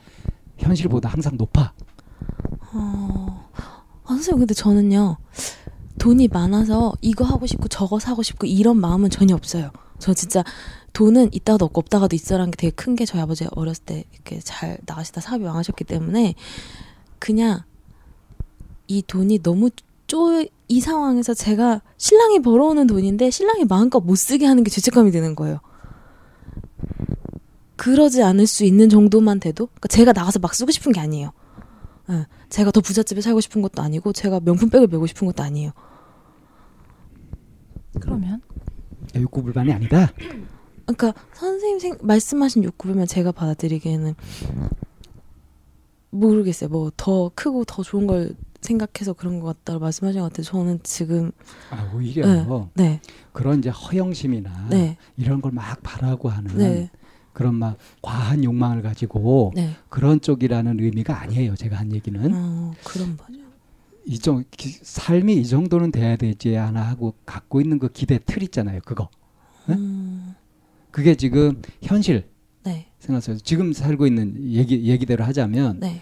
그 남편이 그래 많은 돈은 아니지만 벌어오는 그 돈을 네. 이건 사실 남편이 번 돈이니까 남편이 쓸 권리가 있는 건데 네네. 네. 내가 살림을 맡아가지고 남편한테 아껴 쓰라 그러고 막 마음대로 네. 못 쓰게 하고 하는 네. 그것이 뭔가 이게 정당치 못한 것 네, 네 같고 네. 이런 데서 이제 내가 어, 어떤 부담감 같은 것, 또 죄책감 같은 것도 네. 느낀다 하는 거잖아요. 정의감도 있고 어, 공평한 것 같죠. 음, 그런가요? 그러니까 욕구 불만이 쓰고 싶은데 못 써서 생기는 그 욕구 불만이 아니라 그 거기에서 이제 있는 타임머신님의 욕구. 뭔가 내가 좀 능력이 있었으면, 음. 내가 뭔가 이, 이 삶에 이 경제에 좀 기여를 할 수 있다면. 음. 음. 신랑이 마음껏 음. 이렇게 할 수 있도록 그렇게 음. 해줄 수 있었으면. 뭐 그런 거 등등이죠. 그렇게 이제 그런 그런 마음들이 이제 자연스럽게 그 올라오죠. 네. 어. 내가 뭔가를 좀 하면 이 경제에 조금 보탬이라도 되지 네. 않을까? 그래서 옛날에 음. 어머니들은 인형 눈을 붙이거나 네, 그쵸, 그쵸. 곰돌이를 집에서 하거나 이제 이런 일을 네. 하셨죠. 근데 그런 면에서 생각해 보면 타임머신님은 자기 자신이 능력이 있다고 생각하잖아요. 아 근데 사실 돈 버는 능력은 없는 것 같아요. 자, 음. 그러니까 말이에요. 지금은 돈 버는 능력을 발휘할 시기가 아직 아니고 이럴 때 이제 가서 점 보면 어, 어, 몇세 이후로 이제 돈이 들어온다 뭐 이런 식으로 얘기를 해요. 저희 노후에 돈이 그렇게 많텐데. 네. 시기 네. 시기적으로 네. 시기적으로 봤을 때 지금은 정말 육아에 전념하면서 가정 생활을 하는 것이 지금 주 임무가 되고 여기서 약간 이제 내 일을 내가 할 일들을 찾아가지고 시작하고 하는 그런 단계잖아요. 네. 여기서 벌써 돈을 버는 거는 이건 지금 초기 투자 단계인 거지. 어? 소득을 얻는 음. 그런 단계는 아직 아닌 거예요. 그러니까 그 부분에 대해서 조급함을 갖는 것도 이것도 이제 욕구 불만이란 말이에요. 아, 근데 제가 돈을 버는 능력 없는 것 같아요라고 말씀드린 게 저희 아버지가 손재주가 정말 좋으세요. 하시는 분야에서 기술도 정말 손꼽히신 분이고 그랬는데 결국에는 이제 중국에는 뭐 사람한테 속아 사업도 망하고 막 이랬는데 약간 엄마가 항상 아 돈을 버는 재주가 없다고 근데 아빠 스스로도 이제는 나는 잔재주만 있고 돈 번 재주가 없다고. 이런 거 잘하면 뭐해 돈을 못 버는데. 항상 이러세요. 근데 저도 생각해 보니까 뭐 학교 열심히 다녔고 뭐 공부도 열심히 했지만 어쨌든 모르겠어요. 제가 있는 분야의 특성이라고 해야 될지 모르겠는데 그게 급여를 많이 주는 회사를 다니지 못했어요. 그러니까 내가 가지고 있는 능력과 그 능력에 걸맞는 페이가 오지는 않는. 네. 음. 그다가 겨우 이제 조금 아 요 정도 페이면은 그래도 남들 회사 다닌 만큼 받네 괜찮네라고 하는 시점에서 그 망해가는 회사로 잘못 선택을 해서 가서 또 돈 못 벌고 막 음, 그런 일들이 겹치면서 네. 역시 나는 돈 버는 거고는 네. 음. 네. 음. 그런 그런 것을 뭐 운명이라고 하면 운명이라고 할 수도 있는데 근데 그런 면에서 보면 네. 여기 앉아 있는 세 사람은 다 공통점이 그거예요. 아, 돈 버는 재주 없는 사람들이야. 근데 제가 기회가 없진 않았던 게 이제 학부 때 어떤 박람회 나가서 제가 만든 작품을 한 다섯 분 정도 와서 이거를 이제 상용화하자라고 저한테 아. 제의를 하셨었는데 네. 제가 그때 근데 사업은 절대 하면 안 되라는 게 너무 있었어요. 아버지가 사업 망하신 거 봤기 때문에 이게 내 작품을 저 사람들이 투자해서 만들었는데 안 팔리면 자 아빠의 삶을 한번 이렇게 객관적으로 놓고 봅시다. 사업하면 네. 안 돼라고 하는 게 네. 암묵적으로 나한테 막그 네. 그, 그, 교육되어 있는 거죠. 네. 아버지가 잔재주가 되게 좋으시지 네. 기술도 참 좋으셔. 네. 그럼 아빠의 그거를 살릴 수 있는 방법은 뭘까? 공은 그, 제주가 부리고 제주는 떼놈이 아, 버는. 맞아요. 그래서 회사에 소속돼서 일을 하실 때는 어. 돈을 그래도 버셨는데 어. 사업체를 차리면서 나오실 때 이제 제가 초등학교 때인데 엄마 그렇게 발리셨대요. 그게 나왔다 이렇게 만. 왜 나오셨을까 그때? 그, 뭐큰 돈을 벌려 나오시지 않았을까요? 욕심이죠. 어. 그러니까 그게 그래요. 그러니까 그 아까 방 쌤이 세 사람이 공통적이다라고 얘기를 하긴 했지만 한편으로는 내가 이만큼 바, 받고 뭐 이거 음. 이만큼 벌고 이렇게 하지만 다른 한편으로 생각해 보니 그거는 욕심이에요. 비교를 했을 때. 음. 근데 다른 한편으로 생각해 보면은 못 보는 것보다는 지금 내가 벌리고 그쵸. 있고 그리고 그거에 대해서 그냥 좀 비교를 하지 않, 않아요. 음. 저는 그러니까 내가 이만큼 일하니까 네. 이만큼 버는 건 나한테 너무 그런 거 아니야? 이렇게 생각 아, 안 해요, 지금. 저는 회사 다닐 땐 그랬어요. 저 혼자일 때는 어. 적게 벌어도 그걸로 스트레스를 그렇게 받진 않았어요. 그 왜냐면 나 먹고 쓸 건 충분하니까. 행복했죠? 네.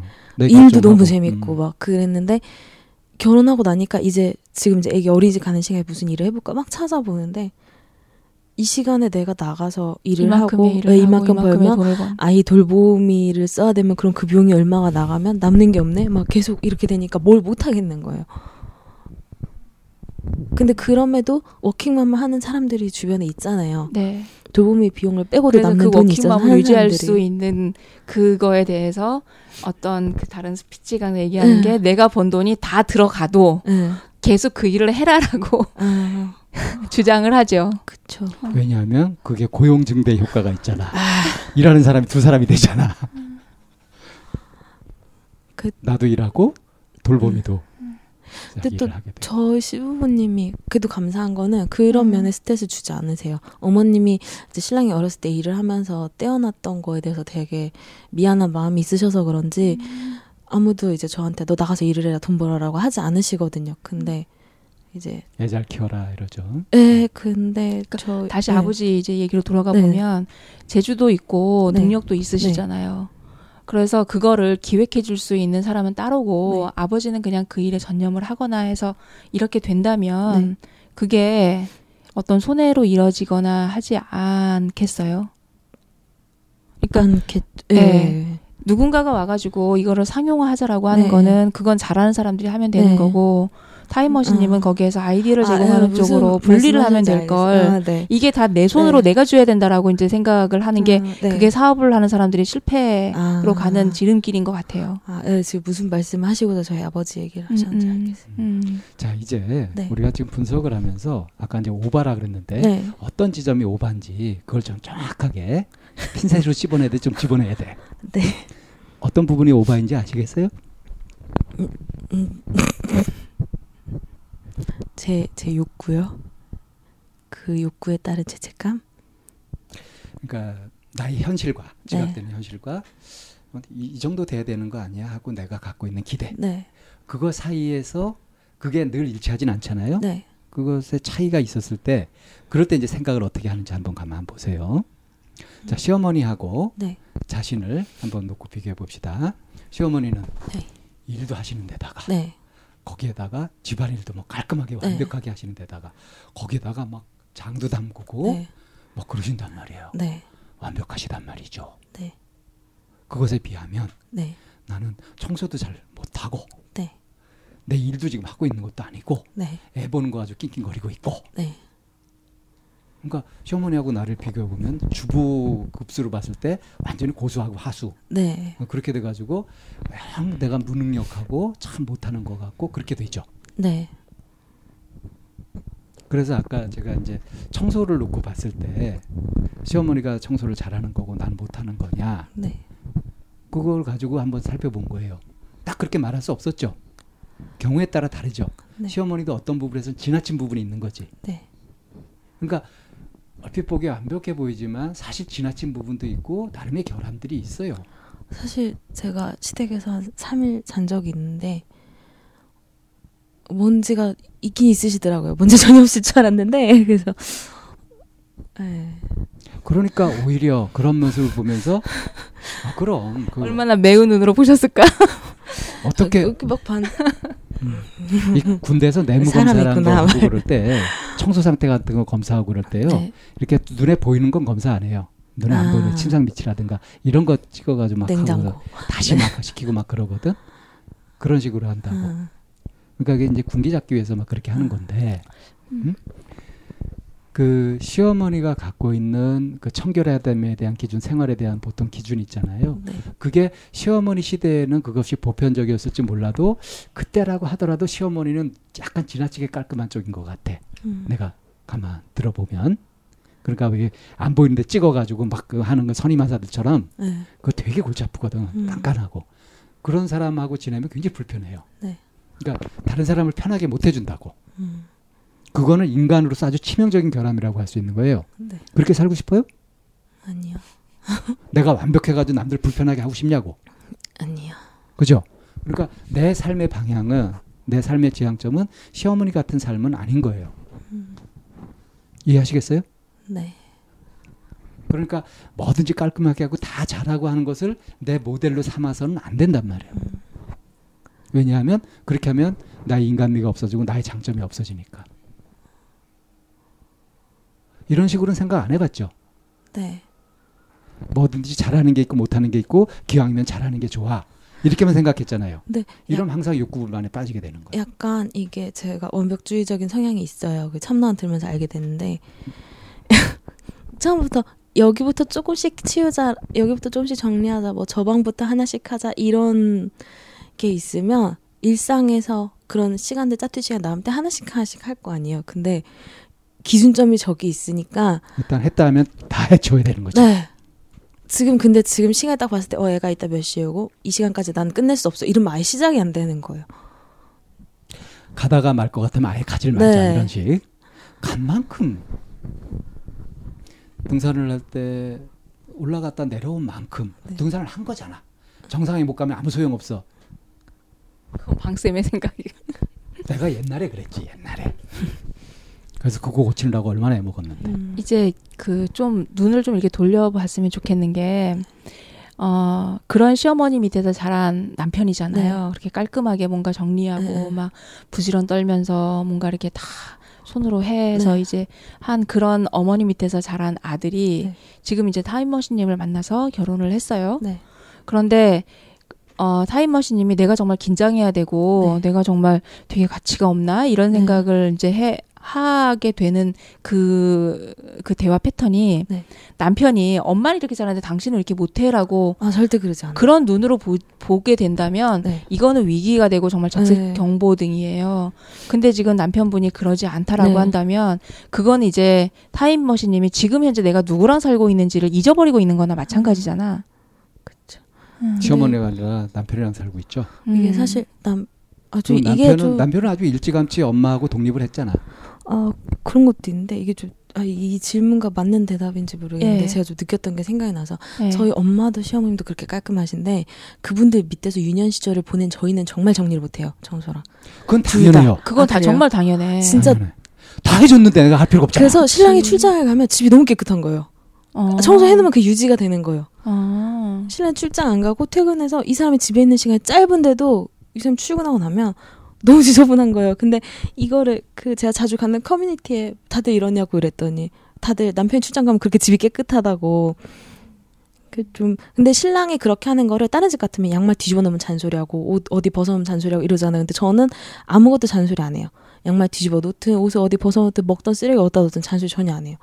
대신 술 마시던 거를 밑에 놔서 아이 손에 닿게 하지 말아라. 그거 하나밖에 없거든요. 그래서 신랑도 저한테 그런 불만을 별로 안 갖는 것 같아요. 서로. 신랑은 잘하면서 어머니한테 그런 걸 굉장히 많이 들으면서 자랐겠죠? 끊임없이 잔소리를. 모르겠어요. 제가 봤을 때는 잔소리를 하셨는지 모르겠지만 그냥 다 해주셨던 것 같아요. 다 해주시고. 음. 그래서 이제 그것에 익숙한데 네. 신랑도 이제 시대의 변화에 따라서 조금씩 변해야 될 거 아니에요. 네. 그죠? 그러니까 치우는 거는 어머니 당신이 보기 불편해서 치우셨던 거고 네.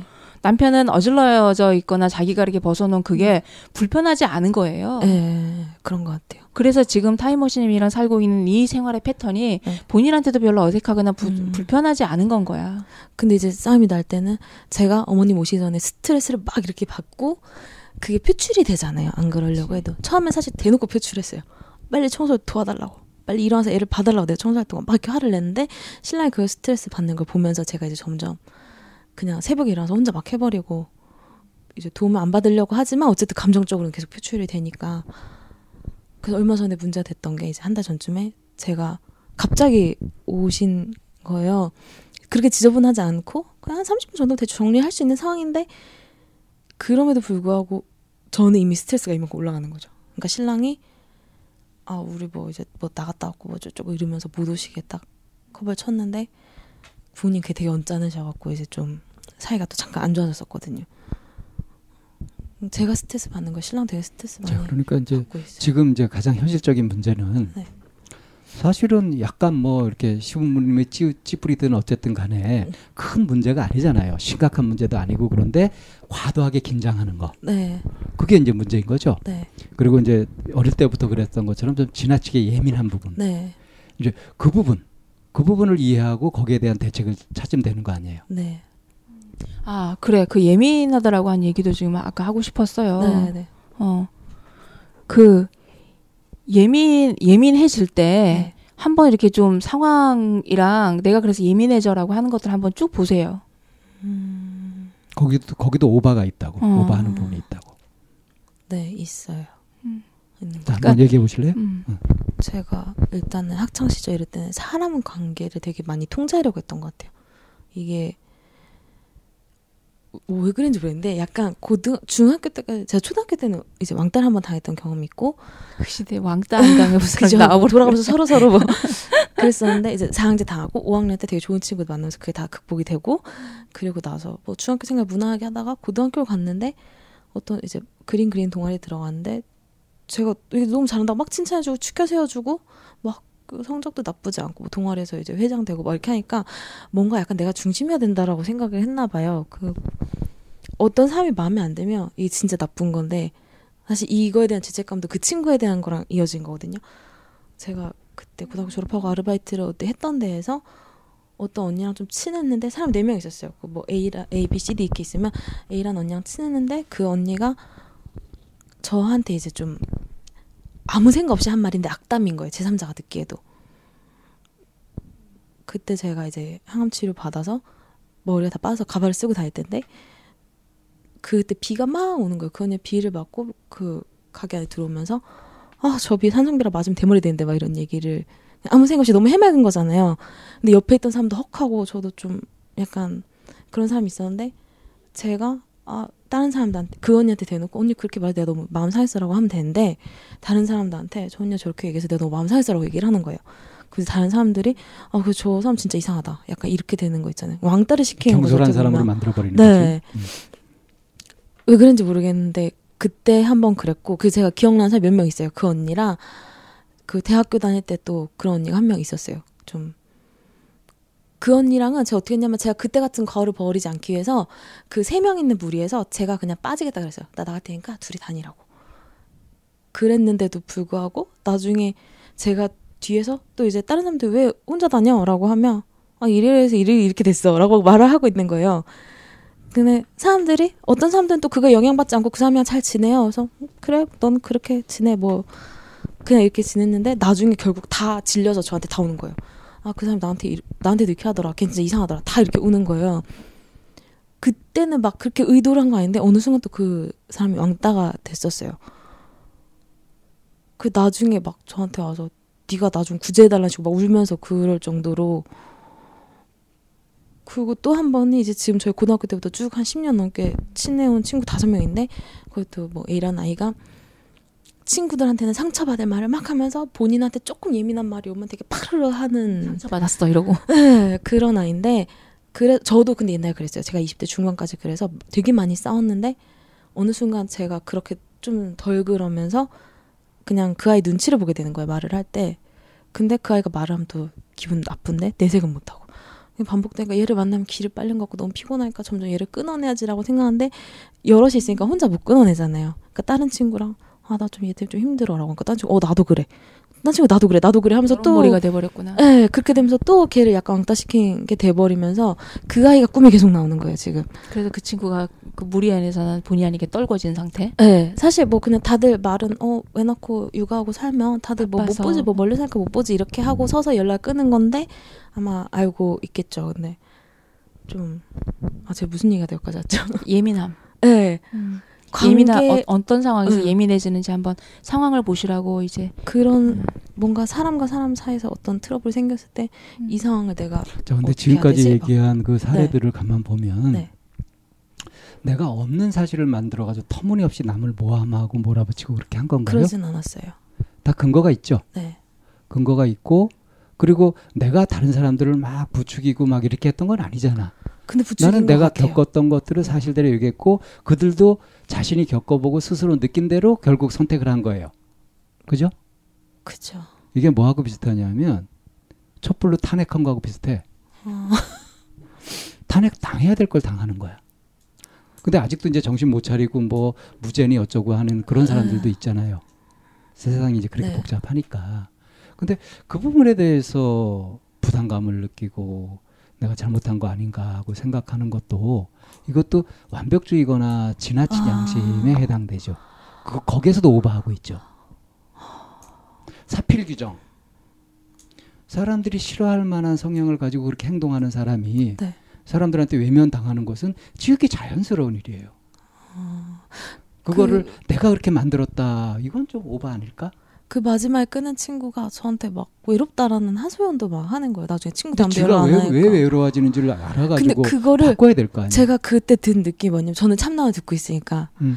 얘한테 이걸 전도를 해서 음. 얘를 음. 좀 본인이 왜 이렇게 외면을 당한지 알게 해야 되지 않을까라는 생각이 들었어요. 근데 제가 그렇게 그, 되면 그 친구한테는 그게 최고의 선물 아니야. 근데 인생에. 두 가지 생각이 들었어요.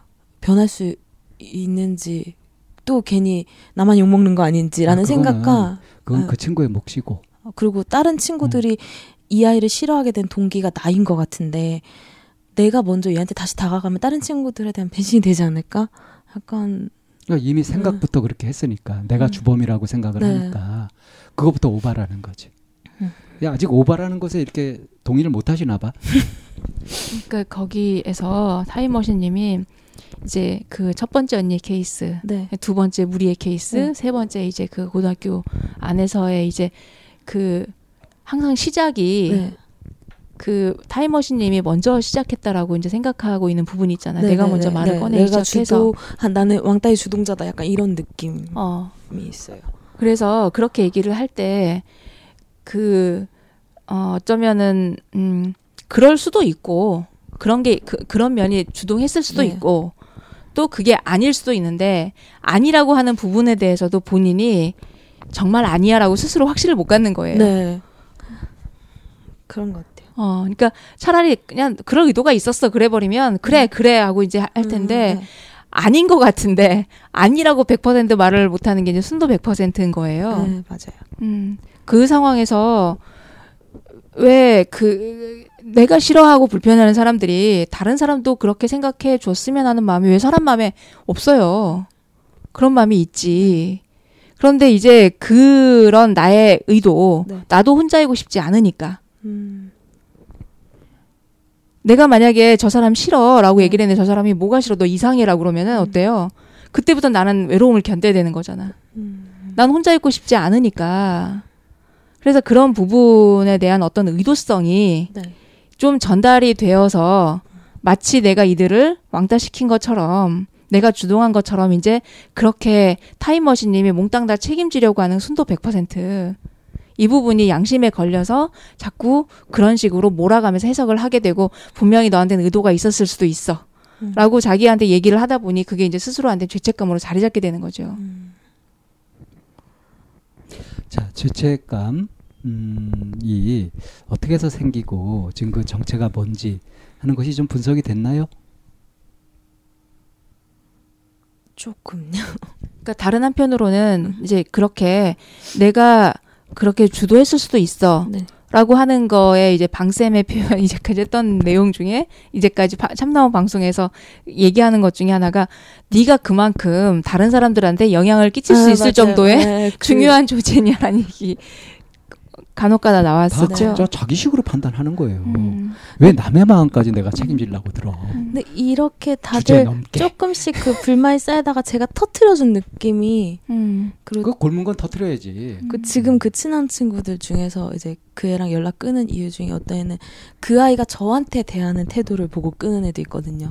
쟤는 아, 친구한테 음. 저렇게 하면 안 되는데 약간 이런 식으로 한 것도 그것조차도 제가 계기가 된 것 같은 거예요.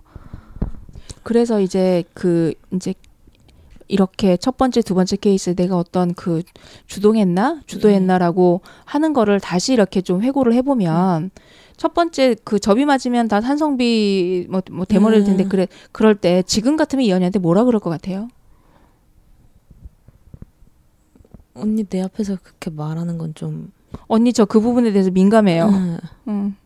그렇게 얘기 얘기할 수 있었겠지. 네, 지금 음, 음. 두 번째 케이스에서는 내가 빠질 게 아니라 음. 한번 음. 얘기를 해보거나 이런 걸 좀 배려해 주겠니라고 표현을 한다거나 약간 지금 드는 생각에 다 음. 제가 이렇게 끊어낸 사람들 다 내가 말을 해도 안 될 거야. 네. 통하지 않을 네, 거야. 그렇게 속단을 한 거죠. 네. 음. 음. 음. 근데 이제 그 판단도 과할 수 있지. 저 뭐 이렇게 다 과해요. 그러니까 또 100%. 완벽주의라는 건 항상 그렇게 과하게 아. 보게 돼 있어요. 지나치게 단순화하고 아. 빨리 속단해 버리고 그래서 놓치는 것이 참 많지. 아, 네. 가장 중요한 거는 이제 자기 자신의 마음대로 진짜 현실적으로 합리적으로 내가 결정을 해서 할 수 있는 그런 부분에 자신 있게 못 하게 되는. 어, 네 맞아요. 음, 그게 이제 완벽주의의 폐해라. 아. 완벽주의라는 게 다른 게 아니라 머릿속에 그리고 있는 완벽하다는 그림 있잖아요. 네. 거기에 자꾸 현실을 맞추려고 하니까. 그 남들에 대해서 그렇게 결단력인데 왜 제 자신에 대해서는 안 그런 거죠? 나 자신이 완벽해야 되니까. 어. 완벽하지 않으면 난 쓸모가 없다고 생각해. 그 스스로에 대한 내면의 기준, 어. 나에 대해서 가지고 있는 기대치. 그래서 이런 부분은 이제 욕구불만이라는 거야. 음. 내 욕구는 완벽한 거야. 음. 근데 그것에 늘 불만스러울 수밖에 없는 거지. 그러니까 자신감도 없고. 음. 그래서 자기 결정권을 못 가지고 자기가 뭘 이렇게 하면서도 늘 이렇게 남들이 의식되고 눈치 보이고 네, 그러면서 네, 당당하지 못하게 되는 거지. 맞아요. 이걸 가지고 자존감이 낮다 그러고. 네, 맞아요. 음. 이렇게 이렇게 되는 거예요, 결국. 자, 이제 이 분석이 네. 죄책감을 파고 파고 들어가 보니까 그 뿌리가 이제 완벽주의에 있었다는 것으로 이렇게 분석이 된 거거든요. 근데 선생 이 선생님께서 예민함에 대해 여쭤보셨는데 너무 먼 길로 온 것 같은데. 그 저는 이제 그 예민함에 네. 이제 또 다른 이제 그 죄책감 이제 이런 아. 얘기로 이제 오히려 아. 귀결이 된 것 같아요. 아. 어. 저는 그거를 이제 뭔가 어떤 관계사에 어떤 일이 생겼을 때 제가 그거에 대해서 음. 막 계획을 짜는 그런 음, 음. 그러니까 머리를 가만히 두지 못하는 그런 부분 예민하다고 생각해서 자, 얘기한 것 같아요. 음. 이, 런 부분들을 가지고 어, 이제 대안을 찾아봅시다. 네. 음. 네, 잠깐 쉬었다가 대안편에서 뵙겠습니다. 네, 현상편과 분석편에서 나온 얘기를 이제 그 바탕으로 해서 대안을 좀 얘기해 봤으면 좋겠어요. 네. 음. 대안이라는 것은 이제 현재와 미래를 주로 얘기하는 거예요. 네. 그 현상이나 분석은 과거와 과거에서 현재까지 이걸 갖다 주로 분석을 했다고 한다면 네. 그러니까 이제 앞으로 어떻게 할 거냐 하는 그런 부분이거든요. 네. 이대로 살아도 괜찮을지 어떤 부분을 고쳐야 할지 그 스스로 한번 생각되는 대로 한번 말씀해 보실래요? 음, 일단 아까 그 제 청소나 이런 거에 대한 기준점이 시어머님으로 되어 있다는 거 사실 여기 와서 선생님들하고 말씀 나누면서 약간 좀 자각이 된 거거든요. 그제 완벽주의가 있기 때문에 완벽하게 깨끗하게 하지 않을 거면 청소 시작을 못하는 약간 그 성향은 알고 있었지만 그 끝이 그 어머님에 맞춰져 있다라고는 생각을 못했어요. 그래서 어머니가 나보다 더 완벽해 보이니까. 네. 이렇게 하는 거 자체에 의의를 두고 좀 한 개씩 하면서 그 부분 조금 고쳐 나가야 될 것 같아요. 그리고 그건 부분적인 거고 그런가요? 더 근본적인 것에 대한 대안은 없을까요? 이렇게 머리가 좀 멍해지는데 결국 모든 게 다 완벽주의로 귀결됐었잖아. 네. 그럼 완벽주의에 대한 대안을 찾아야 되지 않을까요? 완벽주의에 대한 대안이요? 음. 그 아까 이제 예민함에 대해서도 네. 타임머신님이 예민해지는 그 시점들이 네. 기준이 내 안에 있지 않고 기준이 외부에 두고 있었을 아, 때 네.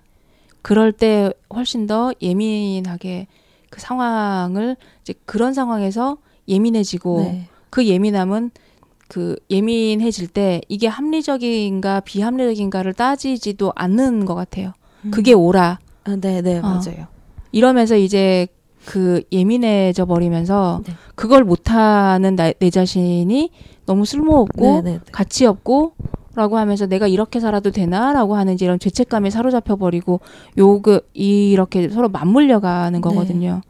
근데 이런 모든 이렇게 이렇게 굴러가는 예민함 네. 그리고 이제 그래서 나의 내가 쓸모가 있다 없다 난 그래서 죄책감에 사로잡혀가는 이런 거 밑에 이제 깔려 있는 그 기저의 기준은 완벽주의인 거예요. 음. 매 순간에 가장 완벽한 사람들을 찾아서 아.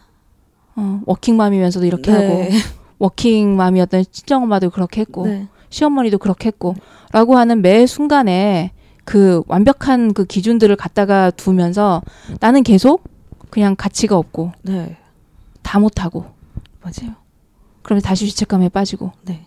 어. 요런 지금 레파토리로 돌아가고 있거든요. 음. 자, 결함이 없는 완벽한 사람이 있다고 쳐봅시다. 네. 음. 그런 사람하고 친하고 싶어요? 네. 네. 아, 저 지금 대답하고 싶었는데. 네. 결함이 없는 완벽한 사람하고 친하고 싶다고요? 옆에 두고 본받고 싶을 것 같은데요. 음. 그죠? 그 사람은 완벽하기 때문에 나한테 뭐라고 하지도 않고 네. 자기 일을 완벽하게 해내고 또 나하고 관계에서도 나한테 전혀 불편함도 주지 않고 네. 그렇게 하죠. 네. 음, 본받고 싶은 마음이 들게 할 만큼 그렇지 않을까요? 그래서 이제 친하고 같이 가까이 지내고 이렇게 하면은 나도 그의 영향을 받아서 나도 완벽에 가까워지겠죠. 그래요? 그 여자들이 네. 저기 누구랑 같이 다닐 때 자기보다 일부러 좀 못생긴 애를 좀 데리고 다니고 여자들이라고 말하지 마세요. 남자는 안 그런가? 남자들도 뭐 그러지 않을까요? 아, 제가 이거 성차별 발언했네요. 네. 사과합니다. 음. 어쨌든 남여든 간에 네. 자기가 약간 돋보이고 싶어서 좀 배경을 깔잖아. 병풍을 깔잖아. 어 근데 저는 그런 친구 완벽한 사람이 TV 속에서나 봤는데 완벽한 사람이 병풍이 딱 되면 난 항상 결함이 도드라지겠죠. 아 네. 이게 이제 상대성 이론이에요. 상대성. 아, 네? 네. 상대성. 어 타임머신님이 네. 얼마만큼 자유로워요? 저요? 음. 전혀 안 자유로워요. 전혀 안 자유로워요? 네. 네. 지금 손발이 묶여 있어요? 마음이 묶여 있죠. 그 어디 뭐 교도소에 들어가 있어요. 뭐 어? 몸을 마음대로 못 써요. 계속 어떤 강요를 받고 있어요. 어, 뭐, 뭐가 구속하고 있는데? 제가요. 자 여기서 전혀 자유롭지 못하죠라고 하는 거 네. 그것은 객관적인 사실이 아니라 네. 자기가 그렇게 스스로 지각하고 있다는 거잖아요. 네. 근데 왜 자유롭지 못하고 지각할까?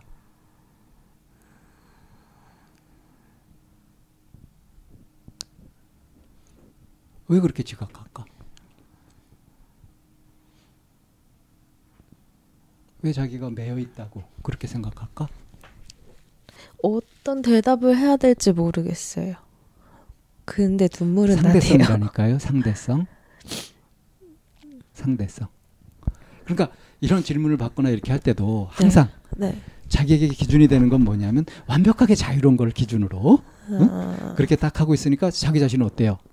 지금 내 마음대로 이렇게 일도 하지 못하고 있고 또 여기에 걸리고 저기에 걸리고 청소도 못하고 있고 뭐 그런 것들이 쫙 떠오르면서 그런 자료를 바탕으로 해서 나는 자유롭지 못해요라는 대답이 나오는 거죠.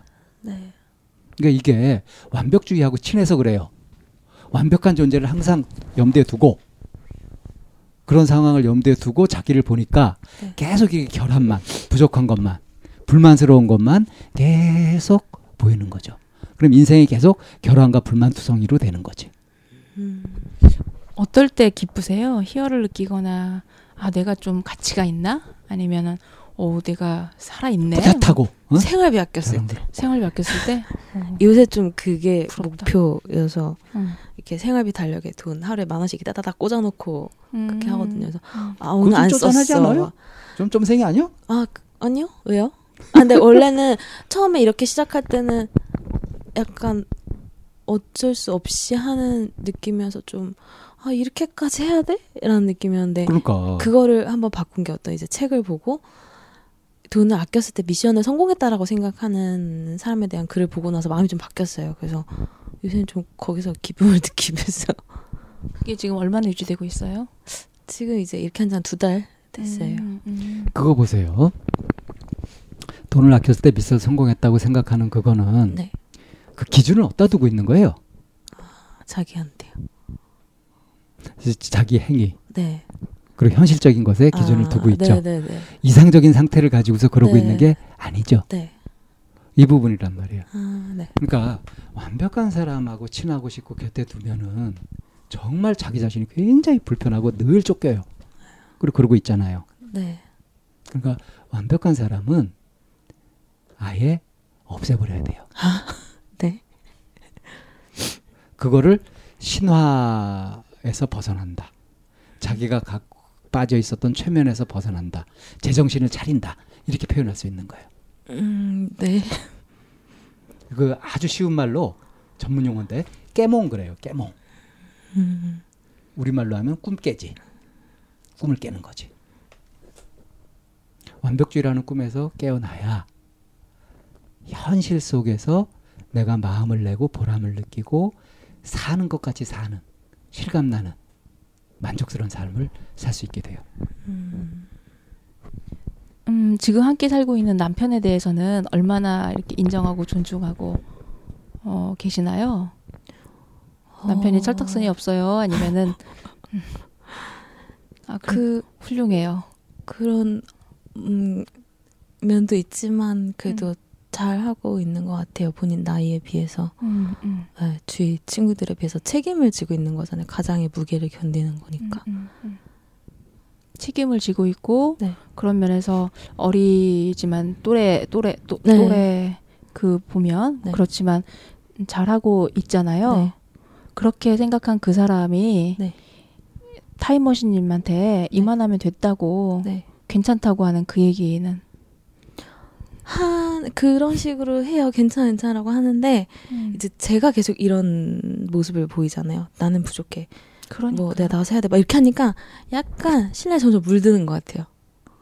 맞아, 너가 더 할 수 있지. 더 해야지. 약간 이런 마음이 생기는 것 같아요.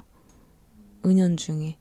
그걸 이제 자기 무덤 자기가 판다 그러는 거죠. 네, 그런 것 같아요. 그래서 좀 음. 그런 느낌이 많이 받아요. 어떻게 어디 당당한 사람들은 막 아, 자기가 더 벌어와야지 이거밖에 못 벌어라고 구박을 하는 와이프들도 있잖아요. 근데 저는 안 줄어도 좋아 더 더 많이 네. 이렇게. 저는 이제 신랑이 돈을 더 받고 더 바쁜 회사로 가고 싶다라고 하면 그러지 말라고 절대 그러지 말라고 덜 받아도 되니까 나는 우리 가족끼리 보낸 시간이 더 중요하고 뭐 지금 벌이가 우리가 먹고 사는데 지장도 없고 우리는 어쨌든 감사하게도 지금 등 눕히고 잘 수 있는 집이 있으니까 절대 그러지 말라 약간 이렇게 하면서 그리고 딴 집을 맞벌이 하는데 내가 그러지 못해서 미안해라는 태도를 계속 취하는데 약간 요새 처음에 신랑이 그런 게 없었는데 요새 약간 손해 본다는 느낌이 드는 것 같아요.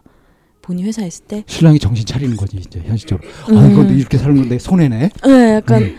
어 나는 이렇게 막 너무 힘든데 집에 쉬는 거 보면 부럽다. 약간 이렇게 생각하는 것 같아요.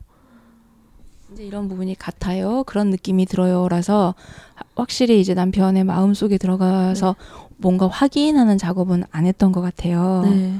어. 근데 네. 이제 그렇게 의심되는 이제 농담처럼 계속 하다가 그때 딱 싸웠을 때 각자 보러 각자 쓰자 딱 하는 순간에 그 말 할 할 것 같아요. 그 음. 말의 깊은 뜻을 좀 파악을 했으면 좋겠어요.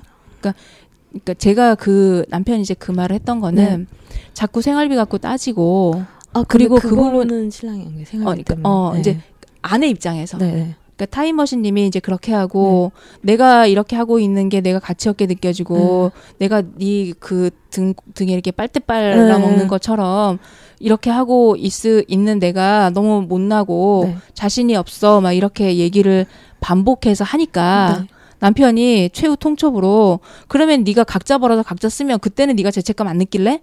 이런 의미일 것 같아서 아... 내가 너무 공감해줬나 지금? 아니요 그때 상황에서는 음. 그런 것 같아요. 제가 나는 청소를 다 못했고 나는 계속 음, 음. 부족한 음. 주부야 했더니 신랑이 아 음. 그럼 좀 미리 하면 되는데 그렇게 못했으니까 어 그것도 제대로 못할 거면 그냥 차라리 일을 해 약간 이런 마음으로 저는 받아들였거든요. 음, 음, 그러니까 그것도 아마 미묘할 것 같아요. 그럼 차라리 네가 나가서 일을 하면 네. 그 못하는 것에 대해서 스스로 죄책감 느끼거나 비교하지 않을래? 아, 그럴 수도 있겠네. 자, 그러니까 음. 신랑을 계속 불편하게 했던 게 어떤 부분이죠? 시부모님 오실 때 제가 스트레스 받는 받는 거 하고 네. 그리고 내가 이렇게 전업주부로 있어도 되나? 네. 생활비도 모자라는데 뭔가 기여해야 되지 않나? 그러니까 과도한. 과도한 양심으로 자기가 부담감을 음. 느끼고 죄책감까지 느끼고 하는 그것이 음. 신랑한테 이제 표현이 되든가 신랑이 그런 걸 음. 감지했을 때 신랑 마음이 어떻겠어요? 입장 바꿔 생각해 봐요. 그런 소리 할 만하지. 각자 벌어 각자 써 이렇게 할 만하지.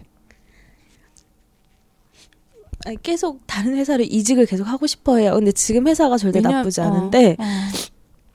돈을 더 주거나 아 근데 약간 두 가지예요. 신랑도 돈을 더 주는 회사에 가던가 이름이 되게 유명한 회사에 가던가 이름이 유명한 회사 가고 싶은 거 본인의 허세인데 돈을 더 주는 허세예요. 아니 그게 돈을 덜 줘도 유명한 데 가고 싶대요. 왜냐면 그건 남들한테 명함 내밀었을 때 자기가 이러고 싶어서 그게 그거 이제 본인의 허세라고 본인도 인정을 하는데 그거 말고 이제 돈을 더준 대로 가고 싶은 거는 그런 얘기 많이 했거든. 나는 내 와이프가 어 막 집에서 편하게 있었으면 좋겠고 뭐 대단하시다. 이렇게 어디 나가서 자기 회사에서 일하고 있을 때 와이프 어디 가서 막 브런치 먹으면서 막 이렇게 여유 부리고 막 그랬으면 좋겠다라는 식으로 얘기를 했었어요. 근데 사실 저는 그 어떻게 생각했냐면 어려서 아직 세상 몰라서 철이 없구나라고 생각을 했어요. 그리고 본인 회사 다니면서 회사 생활 점점 힘든 거를 이제 피부로 느끼니까 점점 힘들어 힘들어 힘들어 하잖아요. 그러면 상, 제가 상대적으로 계속 미안해지는 거예요. 그럴 때마다. 그리고 제가 미안해 하면 할수록 이 사람은 또 그래 너는 편하겠다. 약간 이런 태도로 아, 나 그만두고 내가 집에 있을까? 뭐 약간 이런 식으로. 어. 지금 이 얘기 속에서는 네. 나가서 돈 버는 건 힘든 일이다. 네. 그런 걸 깔고 있잖아요. 네. 근데 나가서 돈 버는 게 힘든 일이고 위로를 받아야 되고 뭐 그래야 되는 일 맞나요? 사실 저는 제가 사회생활을 했잖아요. 음. 뭐, 다 합치면 6년 될 거예요. 그럼 회사 일을 한 게. 근데 당연히 해야 되는 일이고 누구나 해야 되는 일이고 사실 남과 누군가는 해야 하는 일이고 네, 비교를 둘 게 아닌데 음. 아, 신랑은 신랑 친구들은 다 결혼 안 했으니까 그렇게 일을 해서 그 돈을 다 자기한테 쓰는 그렇지, 거예요. 그렇죠. 근데 신랑은 그렇게 하지 못하잖아요. 그 그런 부분에서 제가 희생을 시키고 있다라는 마음이 계속 드는 것 같아요. 그러니까 어쨌든 돈 네. 버는 건 힘든 일이고 네. 자기 희생을 해서 돈을 번다는 거죠. 그 돈을 어떻게 쓰느냐에 따라서 나를 그 위해서 전에, 쓰면 희생이 그 아닌데 그냥 일만 돈, 갖고 돈을 쓰는 것 이전에 네. 돈 쓰는 것 이전에 나가서 일을 해가지고 돈을 벌어오는 것은 네. 돈 벌기 위해서 일을 하고 네. 그래서 돈 버는 것 자체는 네. 힘든 일이고 네. 위로받아야 되는 일이고 그런 거냐 이거예요. 자기 성취가 있으면 그렇게 일했어요? 그 옛날에 타임머신님 일할 때 한 6년간 일할 때 돈 벌기 위해서 했어요? 저는 아니요. 아니죠. 일을 할때 네. 성취감도 느끼고 내가 뭔가 일을 해냈을 때 그때 보람도 있고 그거 자체로 의미가 있죠. 근데 저는 제가 하고 싶은 일을 했었어요. 근데 신랑은 가족을 부양하기 위해서 취직이 되는 데를 그냥 막 다 집어넣어가지고 취직이 된 데를 간 거고. 그래서 하고 싶지 않은 일을 갖다가 지금 꾸역꾸역 하고 있는 거예요? 그런 거 같은 느낌이 들어요. 그 자, 원래 막 물어봤어요? 어제도 막 그런 얘기를 했어요. 근데 자기는 정말 지금 관련된 게 전기 전자 관련된 그런 걸 하는데 아 자기는 정말 이게 적성이 아닌 것 같다고. 그래서 자기 어. 적성 찾아서 옮겨 보겠다고 이렇게 하면 네. 그러면 응원을 할 일이지 왜 말려요? 안 말렸어요. 네. 그만두고 싶으면 그만두라고. 근데 그 얘기는 해요. 근데 지금 그만두고 싶어 하는 게 사실 제가 봤을 때는 본인의 마음 모르지만 제가 봤을 때는 그 사람의 고민거리 얘기하는 게 사람이거든요. 일보다는. 관계? 네. 그래서 어느 회사에 가도 내가 들어봤을 때 자기네 회사 사람들 정말 좋은 케이스라고 제가 사무실 정말 많이 여러 군데 겪어봐서 어딜 가도 이거보다 더 심하다는 생각하고 일이 즐거워서 다닐 수 있을 것 같으면 이직하라고 그러거든요. 남편도 뭐 그렇게 찾아서 그렇게 하면 되겠네. 근데 네. 그러면서 계속 갖고 있는 생각이 네. 남편이 나가서 힘들게 벌어오는 돈인데 자기 마음대로 쓰지 못하고 자기 친구들은 그러고 있는데 네. 그게 참 안쓰럽다까지는 네. 이해할 수 있어요. 네. 근데 거기에서 타임머신님이 죄책감까지 느끼는 거. 그거는 또 과한 거 아니에요? 자기 분석 좀 해볼래요? 왜 그러는지? 그래서 농담식으로 막 얘기를 해요. 그러게 왜 결혼을 했어? 그냥 총각으로 살지. 뭐 약간 어떻게 보면 이게 좀 책임 전가하는 거죠. 네가 그렇게 쫓아서 선택했으니까 네 책임이야라고 막. 내가 대학원 다닐 때 네. 이제 대학원을 좀 늦게 들어갔거든요. 네. 그래서 이제 4년 후배들이랑 동기가 됐단 말이야 네. 대학원에. 근데 이제 내가 대학원을 다니고 있는데 어느 날 그 4년 후배 녀석이 나한테 그러는 거예요. 그런데 이제 다른 전공이 이제 대학원인데 형이 부럽대. 음. 뭐가 부럽냐? 그랬더니 어, 형은 결혼도 했고 뭐 이런 얘기를 하는 거예요. 아 신랑 친구들도 그런데요. 부럽다고. 남석도 모르고 그지? 근데 결혼하면은 이제 구속돼 가지고 자유롭지 못하고 자기 네. 돈도 마음대로 쓰지 네. 못하고 그런 거죠. 네. 그게 그게 현실이죠. 네. 그 친구들이 이렇게 부러워하고 막 네. 그, 그러는 것들은 그건 뭘 모르고 하는 소리죠. 네. 정말 그래요? 아 상대적이라니까. 음. 그래서 내가 그 친구한테 뭐라 그랬냐 하면 날 부럽다 하는 친구한테 네. 야 나는 이미 결정됐는데 넌 아직 가능성 있지 않니? 음. 상대성. 어느 것이 낫다 못하다 하는 것이 100% 그럴 수가 없죠. 장단점이 있는 거고 양면이 다 있는 거잖아요. 그죠? 네. 지금 신랑이 일찍 결혼해가지고 네. 지금 애도 있고 그래서 막 가족들 벌어먹이려고 막 애쓰고 있다. 이렇게만 볼 일이 아니란 말이에요. 음. 그렇지 않으면 지금 네? 만약에 총각이면 네. 또 어떤 여자를 만날까 막 하면서 뭐, 이 어떻게 할까 하면서 더 많은 생각이 있어야 되는데 그건 결정돼 버렸잖아. 네. 변수가 아니라 상수가 돼 버렸잖아. 네. 그러니까 그 부분에서 이제 다른 것들에 더 집중할 수 있고 하는 게 된다. 남자가 결혼하면 굉장히 안정감을 느껴요. 음. 그런 소득도 분명히 있어요. 자유를 뺏겼다. 꼭 그게 아니란 말이지. 근데 늘 이렇게 가만 보면은 타임머신님은 자기한테 불리한 방식으로 자기를 뭔가 반성해야 되고 막 어? 어, 네, 뉘우쳐야 되고 하는 쪽으로만 자꾸 생각을 몰아가. 네. 이게 과도한 양심이라니까. 음. 왜 그래요? 왜 도대체? 왜 자기를 그렇게 자꾸 괴롭힐라 그래? 글쎄요, 모르겠는데요. 언제부터 이랬는지도 모르겠는데. 그러니까 대안이 이겁니다. 상대성. 음. 근데 상대성을 둘 때 그 기준이 나한테 있어야지 음. 그 기준을 외부에 두고 상대성을 하면 나는 계속 모자라는 인간밖에 안 되는 거죠. 여태까지 살아왔던 것처럼. 음. 청소에 대한 기준도 시험 그래서 기준을 나로 좀 가져왔으면 좋겠어요. 음. 이거는 내가 1년 전에 상담할 때도 계속 강조했던 얘기거든. 전혀 못 알아들었나 봐. 어... 그 지금 저기 여기 차, 타임머신님이 이제 오시면서 네. 이렇게 스콘이랑 이렇게 빵을 구우셨어요. 되게 예쁜 박스에다가 정말 핑크핑크 박스에 너무 예쁘게 지금 구워가지고 오셨어요. 네. 시어머니 빵 구울 줄 아세요? 아니요. 시어머니가 요리는 타임머신님보다 못하죠? 훨씬. 아니요, 다른 분야인 것 같아요. 어, 다른 분, 그러니까 요리라고 해서 총체적인 게 아니라 한중 한중 일 양식으로 봤을 때 그래서 약간 네. 막 그런 거 있어요. 음, 좀 집밥은 집밥이어야 되는데 집밥 분야에서는 네, 어머니가 우선이고 오시면 뭔가 괜히 빵을 구워드린다던가 음. 아이한테 구운 빵을 먹인 사진을 찍어서 보낸다던가 그렇지, 좀, 그렇죠. 네. 네. 제가 이제 이 얘기를 좀. 꺼내는 이유가 네. 뭐냐면 각자 잘하는 영역이 있는데 네. 모든 영역에서 내가 잘해야 되고 그 모든 영역에서 그 잘하는 사람이 기준이 되어 버리면 내 삶의 질은 계속 떨어질 수밖에 없어요. 음. 저는 제가 음. 잘 사는 사람들을 막 부러워하지 않기 때문에 허영이 없고 막 그런 기준을 밖에 두지 않았다라고 생각했거든요. 그 부분에선 그랬죠. 네, 그 부분만 그랬나 봐요. 음. 근데 이제 인간의 삶의 질. 그 부분은 진짜 훌륭한 건데. 뭐 잘한 거죠, 그거는. 그래서 그, 그것에 대한 번뇌는 없잖아. 네.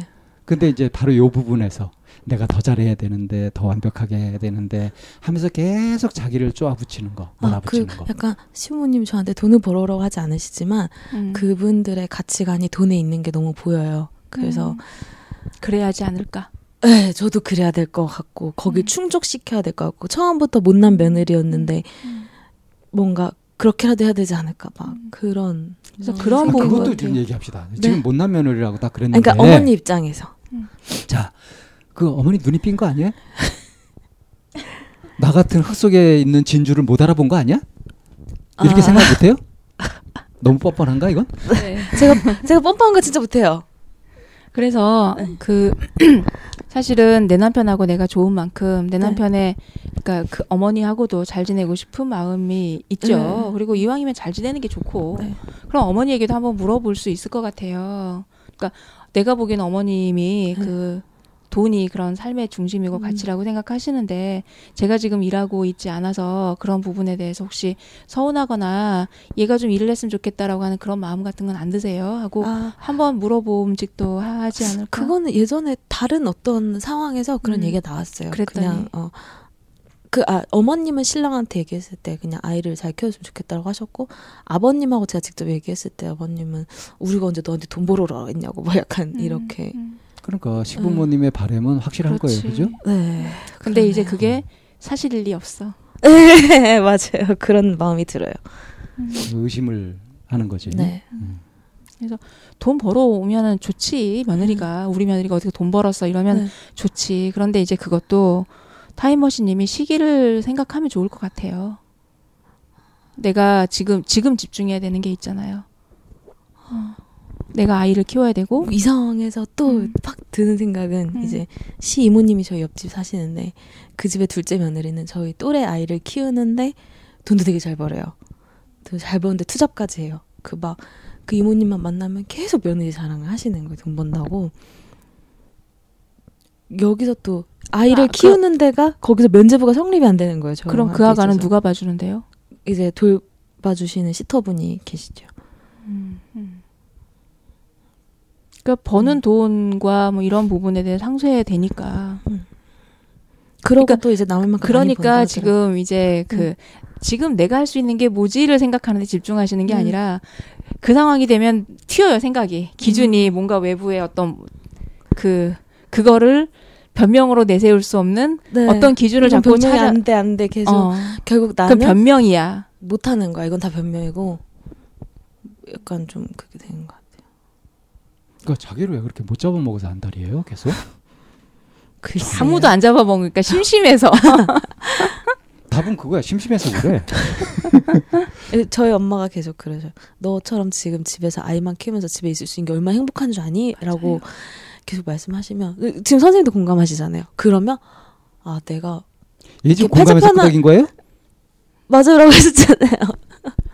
아이를만 집에서 키우고 있는 게 얼마나 행복하냐. 그, 그 네, 말이 네. 공감이 된다고요. 근데 그 친정 어머니가 한 말은 그 뜻이 아니잖아. 그 뜻 아니에요? 아, 저희 엄마 한 말은 이제 팔자 편한 거 알아라. 네 팔자 편한 거 줄 알아라 이 소리지. 네, 네. 예, 그 말할 그거는 그러니까 어른들의 표현이고 내가 공감한 아이와 온전히 아이, 어, 시간을 어, 보내는 네네. 부분에 대해서 말씀하신 거고 저희 엄마는 이제 다른 사람들처럼 워킹만 하고 막 그렇게 바쁘게 일하지 않고 어. 애만 보고 네가 그냥 집에서 쉴 수 있는 거 편하게 생각해라 약간 이런 실제로 음. 네. 타임머신님이 느끼는 거는 친정 어머니가 말한 그대로 행복함을 느끼고 있나요? 그렇지?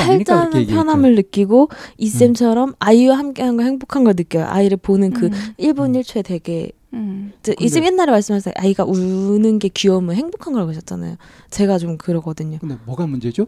저 혼자 있는 시간에 그게 뭐가 문제냐고요? 효용 가치가 떨어지는 그렇지. 느낌. 음. 그래, 그럼 문제 맞잖아요. 효용 가치를 좀 높이면 되지. 그래서 이제 네. 그러, 그렇게 그 혼자 있는 시간 아이는 유치원에 가거나 아니면 이제 뭘 할때 네.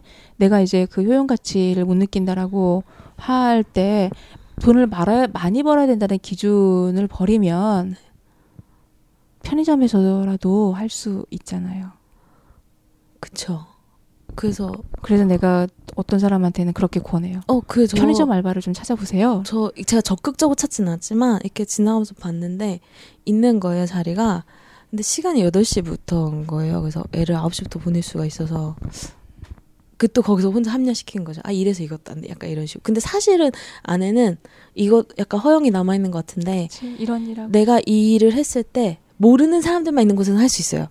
근데 내 여사인데 아이 친구 엄마들을 만나면 어떡하지? 어렵지. 예. 네. 그럼 뭐 어때서? 부끄러울 것 같아요.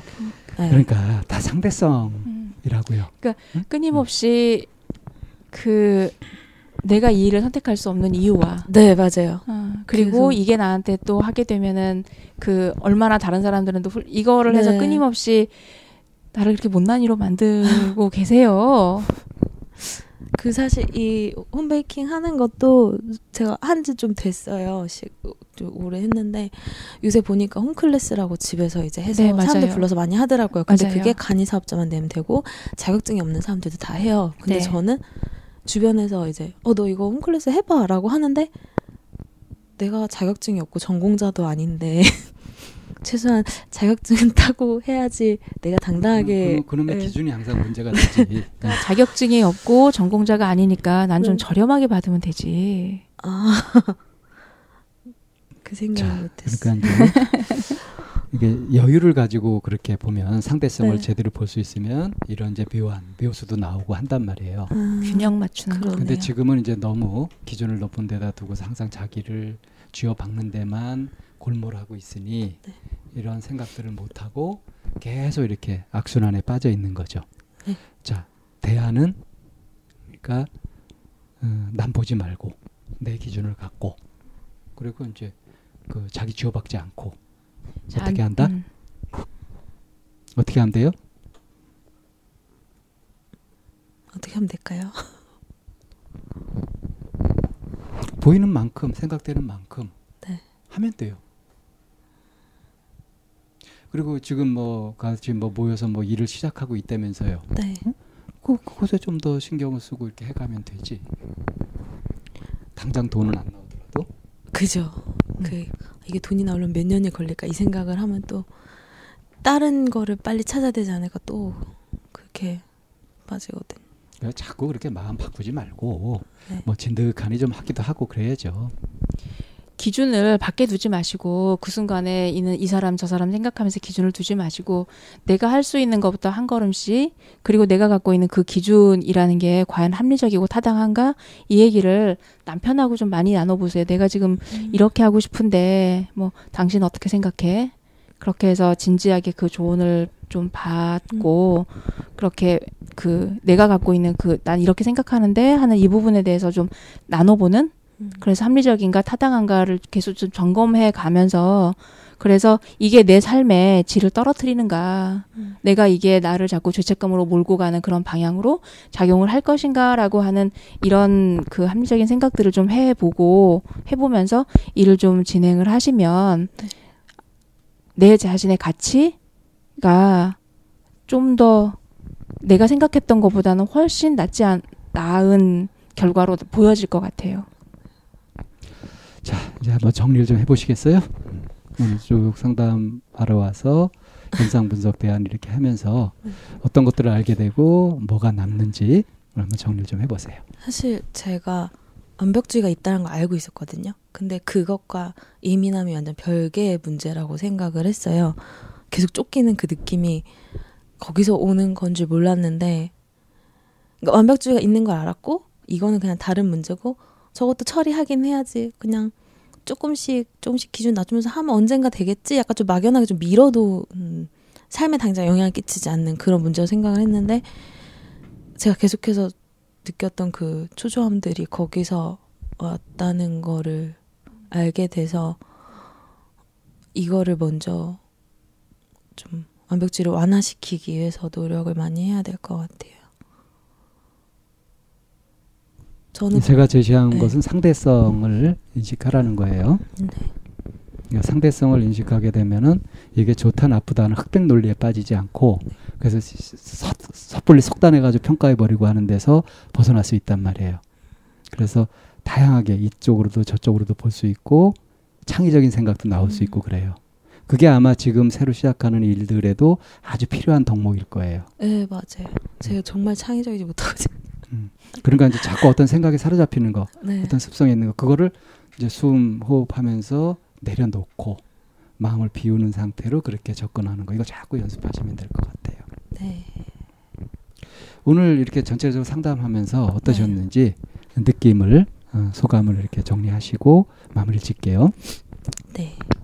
제가 원래 사실 처음 신청을 한 거는 조금 더 무거운 이야기를 하려 했는데 그 남편과 함께 와서 하려 했는데 일정이 좀 안 맞아서 일단은 그 문제 외에 지금 나에게 가장 큰 일상생활에 끼치는 문제가 이 부분이라고 생각해서 계속 쫓기는 그 초점 이런 부분을 생각해서 얘기하게 됐는데 정말 저는 뭔가 제가 모르는 모르는 게 아니라 뭔가 저는 저한테 어딘가 어두운 게 있고 남들한테 없는 그런 막 깊은 게 있고 안 좋은 게 있고 막 이런 게 있다라는 그런 막연함 이 있어서 여기 오면 뭔가 그게 끄집어내지나 약간 이런 마음으로 왔는데 사실은 제가 알고 있는 답이었구나라는 게 문제와 답을 연결을 못했던 거죠. 네.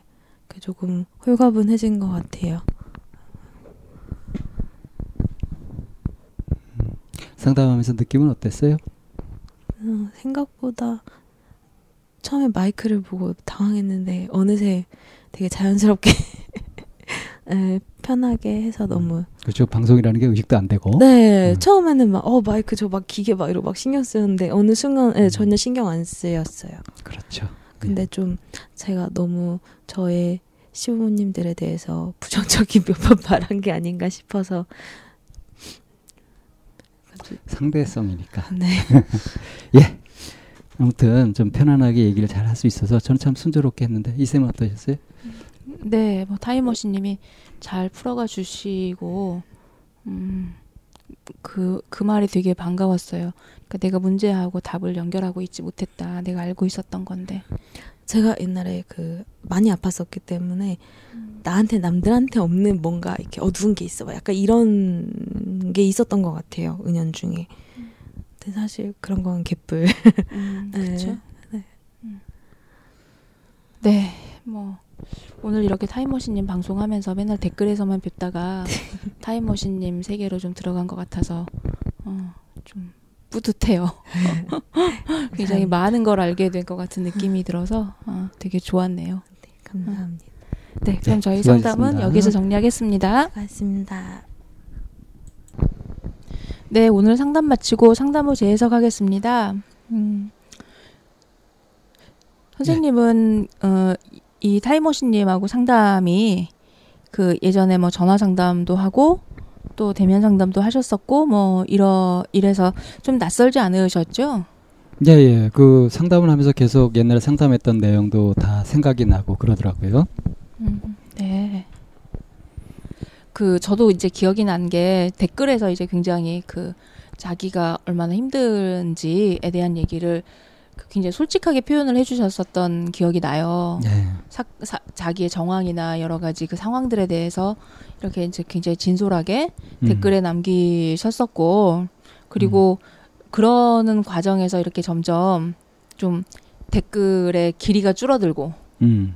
어 그리고 그 뭐 뭐 불만이라고 이제 얘기했던 그런 영역들에 대해서 줄고 다른 사람들에 대해서 굉장히 공감적으로 표현하고 알아주고 하는 형식으로 이렇게 댓글의 질이 바뀌어가는 그러니까 성장하는 모습을 보여줬죠. 네, 그런 부분이 좀 있었거든요. 네. 어, 근데 그 살아오신 그 길도 되게 평탄치 않으셨던 모양이에요. 예, 그래요. 어. 그 작년에 이제 그 상담을 하게 됐던 것도 그때 뭐 이혼하니 많이 남편이 막 네네 그랬던 기억이 나요. 음. 것이 있었고 네. 그게 이제 그 이유가 이유 같지 않은 이유였었거든요, 사실은. 아. 음, 그래서 막 이제 화도 엄청 나기도 하고 막 경황이 없었었어요. 정신을 못 차려. 근데 그 와중에도 어떤 판단력이나 네. 뭘 듣고 이해하는 거라든가 이런 부분에서 반짝반짝했던 기억이 나거든요. 그래서 때로는 그 삶의 질곡을 겪은 음, 음, 음. 이런 사람들의 힘인 것 같기도 해요. 음. 그 순간에서 얼마만큼 그, 그 긴장을 버티느냐, 음. 그거를 견뎌내느냐 하는 그 힘은 또, 어, 어, 우리가 왜 신체적으로 보면은 그 면역력이라는 게 있잖아요. 네. 근데 이 면역력이라는 게 정신적인 부분에서도 작용이 되죠. 정신적인 그렇죠. 면역력. 네. 그러니까 이제 우리 가 내공이라고 표현하나요, 그거를? 음, 네. 그래서 든든한 내공이 갖춰져 있을 때 어떤 역경이나 재앙 같은 것들이 몰아닥치더라도 네. 크게 당황하지 않고 음. 제대로 최선의 네. 길로 이제 대응할 수 있는 이제 그런 여유를 갖게 되죠. 그런 안목을 갖게 되고. 뭐 그런 면에서 보면은 어떤 삶이어도 다 선물이네요. 예, 그렇다고 볼 수 있죠. 음. 근데 이게 재밌는 게 뭐냐면 남의 것은 잘 보이는데 자기 것은 잘 안 보인다는 거예요. 근데 그게 저희가 상담을 하거나 함께 집단을 하거나 할 때도 보면 굉장히 많이 느껴지는 부분이죠. 그죠? 네. 남의 것들은 기가 막히게 정확하게 봐요. 네, 자기 거에 딱 들어오면은 막 멘붕이 되고 음, 머리가 그렇죠. 하얘지면서 뭔 얘기해야 될지 모르고 음. 이렇게 되니까 그래서 그래서 우리 참나원에서 계속 강조하는 게 이제 자기를 성찰하는 거, 네. 호흡을 통해서 자기를 바라보고 자기 마음을 편안하게 하는 것을 스스로 할 수 있을 만큼 하는 거를 그렇게 강조하고 있는 이유가 바로 그겁니다. 네. 오늘 그 어, 타임머신님의 이제 상담에 대해 좀 focusing을 좀 해보면, 예. 음, 전체적인 그 키워드가 완벽주의인가요? 그죠? 완벽주의죠. 네. 음. 이 완벽주의인지 모를 만큼 아주 일상생활의 곳곳에 침투해가지고 작용하고 있었던 음. 완벽주의. 네. 근데 그 이제 그 완벽주의가 막 나쁜 건가? 아, 이거는 완벽주의는 뭐 없애야 돼. 뭐 이런 시 이렇게 이제 또 비춰지게 되면은 어때요? 너무 단순하죠, 그거는? 아, 네. 음. 선생님도 완벽주의적인 그런 부분이 있지 않나요? 어, 저는 저는 완벽주의자는 아니에요. 어떤 면에서 완벽하고자 하는 그런 마음들 저는 이제 얘기를 하고 싶은 거예요. 그러니까 네. 지향점과 네. 자신의 현재 위치를 잘 구분할 줄 알고 거기서 방향을 잡으면 이건 완벽을 지향하더라도 완벽주의자는 아닌 거죠. 음, 네, 그 이제 그그 그 마음이 잘하고 싶은 마음, 잘 음. 해내고 싶은 마음. 그런 이제 다른 말로 향상심이라고 하는데 네. 지금보다 더 나아지고 좋아지고자 하는 네. 더 자기의 능력을 키우고 더 좋은 상태로 되고자 하는 이런 마음. 이건 기본적인 삶의 동기, 의욕 같은 거거든요. 네. 이게 없으면 죽은 삶이죠. 그런 동기가 있고 그런 마음이 생기는 게 건강하냐, 건강하지 않냐의 그 출발점이 제가 보기에는 내가 현재 위치가 어딘지를 먼저 파악하는 게 그게 우선이면은 좋을 것 같아요. 지금 그러니까, 얘기 듣다 보니까 그렇죠. 향상심을 가지고서 그것을 현실화하면서 그렇게 살아가는 것과 네. 완벽주의에 빠져 있는 것은 어떤 차이가 있냐면 쉽게 얘기하면 네. 그런 거예요. 네. 어, 100점 받아야지. 네. 네. 100점 받아야지 해서 100점을 받아야 돼. 그 생각에만 골몰하고 네. 그 안달을 하는 것이 완벽주의자예요. 네, 네. 그래서 자기가 지금 몇 점인지 어, 왜 이렇게 자꾸 틀리고 뭐 100점을 못 받는 이유가 뭔지 현실적으로 따져보지도 않고 네. 그냥 무작정 100점만 받아야 돼 이러고 있는 거죠. 그렇죠. 그래서 현실적으로는 제대로 대처를 못 해요. 네 네. 근데 그러면 이제 그 제대로 된 동기를 가지고서 현실적으로 접근하는 사람은 어떻게 하냐면 아까 좀 전에 이썸이 말씀하신 것처럼 현재가 몇 점을 받고 있는지 어느 부분이 취약한지 이런 것들을 찾아서 집중적으로 그것들을 다시 보완을 하고 해 가면서 차츰차츰 지금 60점이라면 다음에 뭐 한 80점, 그다음에 90점, 100점 이런 식으로 단계적으로 현실적으로 중간 과정도 중간 목표도 세우면서 그렇게 가는 거거든요. 그렇죠. 근데 이제 완벽주의자는 완벽해야 된다. 그러니까 이런 거죠. 지금 내가 출발점에 서 가지고 목표치를 향해서 보고 있을 때 내가 출발점에 있고 어떻게 가야 되는지를 살펴간다면 이것은 현실적으로 제대로 접근하는 게 맞아요. 완벽을 향해서 간다. 향상심을 가지고서 하나하나 자기 삶을 향상시키고 있다. 이렇게 말할 수 있는 건데 지금 내가 여기 있는 건 말도 안 돼. 나는 좀 목표치에 있어야 돼. 하면서 자기를 계속 그냥 쓸데없이 몰아붙이는 거죠. 비합리적으로. 이것이 완벽주의거든요. 음, 그래서 그, 그 마음을 자꾸 이렇게 그 책은질한다 그럴까? 하는 그 마음은 이제 욕심이잖아요. 사실은 욕심인 거죠. 네. 그래서 이제 많은 그 현자들이 욕심을 버려라. 버려라. 마음을 놓아라. 음. 뭐 욕심을 내려놔라. 뭘 하려고 비, 하지 마라. 비워라. 이제 이런 얘기를 그런 하잖아요. 얘기를 하죠. 네. 그걸 향상심을 부정하는 게 아니거든요. 그렇죠. 완벽주의를 부정하는 겁니다. 네. 그래서 이제 그런 식의 얘기를 하, 하면 이제 계속 그 욕심을 버리지 못한 사람들이 이제 나오는 질문이 그러면 사람이 발전이 없지 않습니까? 뭐 그렇게 이제 이렇게 하고. 얘기가 음. 나오게 되더라고요. 음. 어떻게 그럴 수 있어요라고 그걸 네. 버린 사람이 얼마나 돼요 이런 식의 반문을 많이 하게 되죠. 네네. 네. 그건 자기가 붙잡고 있다는 거거든요. 음, 그래서 가장 중요한 건 현재 내가 지금 어디에 서 있는지 음. 어느 위치에 와 있는지 그거를 이제 저희가 이건 자기 성장 집단 좀 자랑을 좀 해야 되겠는데요. 자기 성장 집단에서 마음 에너지 진단 검사를 통해서 현재 내가 어느 위치에 서 있는지에 대해서 이제 파악하게끔 내가 해주는 마음을 주로 어디에 쓰고 있는지를 네. 좀 보죠. 약간 네. 객관적으로. 네. 네. 이런 과정들이 이제 비춰져야 돼서 그래서 이제 오늘 마지막에 그 타이머신님에게도 권유했던 것 중에 하나가 기준을 밖에다 둘지 말고 음. 내 안에 자기, 둬야 하는데 자기 기준을 가지자 네. 라는 얘기 그리고 내가 가지고 있는 그 기준이 합리적인가 타당한가 하는 거를 음. 내가 가장 믿을 만하다고 생각하는 사람과 함께 나눠보고 얘기해보는 거 이런 과정이 필요하겠죠. 음. 그에 제가 이제 이야기 중간에 어, 실제로 완전히 완벽한 사람, 모든 면에서 완벽한 사람이 있다면 이 사람하고 이제 친하고 싶으냐, 가까이 두고 싶으냐 라는 이제 질문들을 했을 때, 그걸 했을 때 일단 뭐 아주 너무나 당연하든지 그러고 싶다. 뭐 이쌤도 그러셨잖아요. 네, 저도 그랬어요. 네. 근데 그게 함정이었죠? 네, 함정인 줄 알고 걸려 들어 드렸죠. 저는.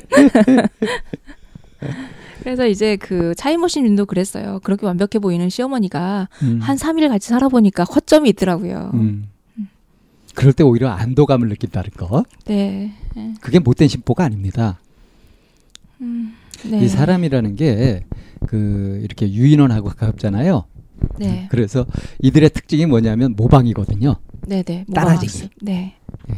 모방 학습이 사람의 학습 방법 중에 굉장히 유용한 아주 그렇죠. 비중 있는 그런 음. 방법이죠. 모방은 새로운 창조를 하기 때문에. 그래서 이 사심리학에서 연구를 해보면 우리가 어떤 낯선 장소나 새로운 곳에 가게 되었을 때 어, 낯설잖아요. 그래서 뭘 어떻게 해야 될지 모를 때 네네. 어떻게 자기가 뭘 어떻게 할지 찾냐 하면 다른 사람들은 어떻게 하고 있는가를 먼저 살피거든요. 맞아요. 그래서 남들 하는 대로 이렇게 따라 해보면서 이제 자기 행동을 이제 학습하게 되거든요. 네네. 이게 기본이 돼 있는 겁니다. 이런 부분들이. 네. 근데 이제 완벽한 사람을 모방하려고 해보세요. 음. 어떻게 될까요? 자, 달리기를 100m 달리기를 하는데 우사인 볼트 정도로 달려야 된다라는 기준을 갖고 있으면 음. 평생 그걸 이루기가 어렵죠. 거의 불가능에 가깝죠. 네. 계속 거의 불가능에 가까운 목표를 세우게 된단 말이에요. 그렇죠. 그리고 이제 비교 기준도 그게 되다 보니까 현재 자기가 얼마나 한심해요. 자기는 별 볼 일 없는 무능한 쓰레기 같은 존재가 돼버리지. 볼트는 스스로가 완벽하다고 생각할까요? 아니죠, 물론. 네. 각자 이제 나름의 자기 목표는 갖게 되죠. 그게 이제 뭐냐면은 남들과 경쟁하는 것이 아니라 현재의 나에서 좀 더 나아지려고 하는 향상심. 그건 네. 필요해요. 네. 필요한 자극이에요. 그러면은 그 완벽한 사람을 옆에 두고 싶다라고 하는 그 자체부터가 정말 비이상적 기대. 그러니까, 그러니까, 옆에 있을 수도 없기도 하고 그 완벽한 음. 사람이라고 내가 그렇게 평가 내리는 거. 그렇죠. 사실은 내가 그렇게 보는 거죠. 네. 내 부러움으로 내가 갖고 있는 기준으로 그렇게 보는 것일 뿐이죠. 네네. 근데 설사 그런 사람이 있다고 하더라도 그런 사람이 옆에 있고 같이 지내도 아무런 피해를 안 볼 수 있으려면 자기 주관이 명확하게 서야 되고 남의 것에 침 흘리지 말고 음. 그래야 이제 완벽주의 완벽한 사람이 옆에 있고 하더라도 이제 자기가 쓰레기처럼 느껴지든가 무능하게 느껴지는 그런 우울을 범하지 않을 수 있게 되죠. 그럴 때 이제 그 하는 표현이 그 제가 이제 가끔 예를 들었었는데 엄마 입장에서는 자식이 반에서 몇 등을 하는지 궁금하잖아요. 예? 그래서 이제 큰 아이한테 그 뭐 기현이는 공부 잘하니? 뭐 걔는 몇 등 하니? 이제 이렇게 물어보게 음, 돼요. 음, 이제 아이가 이제 친하게 어. 지내는 친구들 네네, 물어보게 에, 되죠. 에. 응. 그러면 가만히 있다가 뭐라고 대답하는 음, 기현이는 수학을 잘하고 음. 어또또 또 다른 윤정이는 국어를 잘하고 뭐 이렇게 얘기를 해요. 편견이 없는 거죠. 네. 걔는 어떤 영역에서 두각을 보이고 어떤 영역에서 두각을 보이고 이렇게 얘기를 하지 전체적으로 얘는 우수하고 자기는 굉장히 떨어지고 이렇게 하지 않더라고요. 음. 그 얘기를 듣고 깜짝 놀랐어요. 내가 음. 지금 뭔 짓을 하고 있었나? 우문 현답이죠. 음. 어. 그래서 이게 이렇게 은근히 지금 아들 자랑하는 거죠. 그걸 콕 집는 방쌤의 속셈은 또 뭘까요? 아, 아들을 자라가 어 이제 그렇게 보시는구나. 전, 전 내가 얼마나 어리석었는지를 내가 가지고 있는 그, 상대적이니까 내가 가지고 있는 기준 내가 얼마나 비합리적인 그 기대 심리를 가지고 그런 식으로 새로 새로기를 하고 있었는지 음. 그런 걸 통해서 보면서 완벽주의적인 성향을 버리게 되면 그야말로 음. 향상심을 갖게 되면 표현 자체가 누가 뭘 잘해 그러니까 뭐 이렇게 전체적인 거에서 막 이렇게 그 새로 세우기를 하게 아니라 각자가 잘하는 영역을 얘기를 하게 되더라고요. 그러니까 이제 이런 부분에서 저도 이제 돌이켜 보면 저도 굉장히 지나친 향상심을 갖고 있어가지고 완벽주의처럼 그렇게 갖고 이제 나를 늘 이렇게 막 그냥 몰아붙이고 이렇게 하면서 살았단 말이에요. 근데 그 옆에서 저도 힘들었습니다, 선생님. 어떻게 바꿀 수 있었느냐? 나는 왜 이렇게 빨리 못 걷는 거야? 나는 왜 산에를 저렇게 못 가는 거야? 그거를 이제 어떻게 바꿀 수 있었느냐 하는 걸 가만 보면 자기가 개인적으로 완벽주의를 벌려고 바꾸려고 하는 건 굉장히 힘들어요. 그 습성도 되어 있기도 하고 그 자기를 그동안 막 이렇게 해, 몰아붙이면서 열심히 했던 그런 것들이 있기 때문에 그걸 하루아침에 이제 여기서 자유로워지고 뭐 안 해도 되고 여유를 갖고 이게 만만치 않단 말이에요. 그렇죠. 근데 이때 이제 도움이 되는 게 뭐냐면 시각을 바꾸는 게 도움이 돼요. 음, 네, 그렇죠. 그러니까 제가 이제 군대에서 이게 경험했던 일인데 제가 이제 정훈장교를 했으니까 정훈병이 있잖아요. 제가 네. 이제 병사 하나를 이제 데리고 이렇게 일을 하고 있는데 이 저기 정훈병이 저보다 두 살 어린 친구였는데 항상 이놈이 그 저하고 자기를 비교하면서 이제 열등감처럼 이렇게 갖고 있었어요. 근데 어느 날 이제 탁구를 탁구대를 만들어 가지고 탁구를 치는데 이놈이 탁구 잘 치더라고. 음. 난 아예 못 치는 정도는 아닌데 이놈이 탁구 잘 치는 거야. 네. 그래서 탁구를 치는데 이제 얘가 딱 보더니 그, 그 놈도 이름이 있죠? 네. 이놈이 나한테 그러는 거예요. 자꾸 이놈 그래서 갑자기 이제 내가 이제 자기보다 못 치니까 얼굴이 환하게 밝아지면서 정말 기뻐하면서 와 정관님도 못하는 게 있네요 이러는 거예요. 음. 그때 내가 깨달았어요. 완벽하고 뭘 잘하고 이런 것이 이게 좋은 게 아니구나. 그러면서 내 혼자 완벽하고 하늘을 우러러 한 점 부끄럼 없기를 이렇게 사는 것이 무슨 의미가 있을까? 남들을 불편하게 한다면. 주변에 같이 있는 사람들과 같이 어울리지 못하고 나 혼자 뛰어나고 그래서 남들한테 뭐 절망감을 심어주고 이렇게 한다면 그게 무슨 의미가 있는가? 그러니까 시각이 나만 보던 것에서 내 주변에 같이 함께를 보게 되면서 그러니까 이제 좀 대승적 시각으로 바뀐 거죠. 그러니까 완벽주의가 얼마만큼 쓸모없는 것인지 오히려 해로운 것인지 이것이 명확해지더라고요. 그렇게 깨닫고 알게 됐으나 사람이 그렇게 크게 변하진 않아요, 선생님. 이렇게 좀 깐죽거리고 놀려 먹어야지. 하고 싶은 말을 직설적으로 해보세요. 아니, 뭐, 그렇다는 얘기예요. 그러니까 한 부분에서 그걸 깨달았다고 하더라도 그게 다른 부분에 바로 이게 적용되는 데까지는 또 시행착오 같은 것들이 있더라고요. 그렇죠. 그래서 지금 방쌤이 얘기하고 싶은 것도 저랑 같은 얘기인 것 같아요. 각자 잘하는 영역이 있는데 음흠. 내가 잘하는 영역을 에 대해서 스스로 자신감을 갖지 못하고 상대방이 가지고 있는 그 영역을 갖다 기준으로 삼으면서 난 아직 멀었어. 자꾸 이제 이렇게 자신을 체근질을 하다 보면 향상심은 저 멀리 도망가게 되고 그야말로 내가 나를 자꾸 괴롭히고 못되게 구는 그래서 이제 이것과 연관되는 기본 마음이 뭐냐면 만심이라는 거거든요. 음, 네. 나 잘났다는 마음. 잘나고 싶은 마음이죠, 사실은. 네. 그래서 이건 이제 교만, 암만 뭐 이렇게 얘기를 하는데 이 암한심이 크고 교만심이 있으면 어떤 것들이 생기냐면 나보다 잘난 사람을 보면 불편해요. 열등감으로. 그래서 어떤 것들을 하게 되냐면은 시기 질투. 시기 질투하고 모함하고 깎아내리려고 하고 네. 하는 것들로 나타나게 되고요. 나와 능력이 비슷한 사람을 만나면 위협감을 느껴가지고 바짝 긴장하면서 그냥 막 경쟁을 해가지고 이기려고 그래요. 그것도 밟아 누르려고 하고 음. 그, 그때도 엄청 불편해요. 제가 지금 참나온 방송에서 방쌤한테 하고 있는 게 계속 그거죠. 시기 질투 모함. 그다음에 이제 이건 제가 상대를 안 하고 있습니다. 그다음에 나보다 못한 사람을 보면은 경멸해요. 무시하고. 그러니까 나보다 잘난 사람을 보던 비슷한 사람을 보던 못난 사람을 보던 마음이 좋은 게 하나도 없어요. 네, 마음이 편할 새가 없는 거죠. 그렇죠. 좋은 인간관계를 맺을 수가 네, 없죠. 네. 근데 이 만심에서 자유로워지면 어떻게 되냐? 나보다 잘난 사람을 보면 그 사람의 좋은 점을 배워요.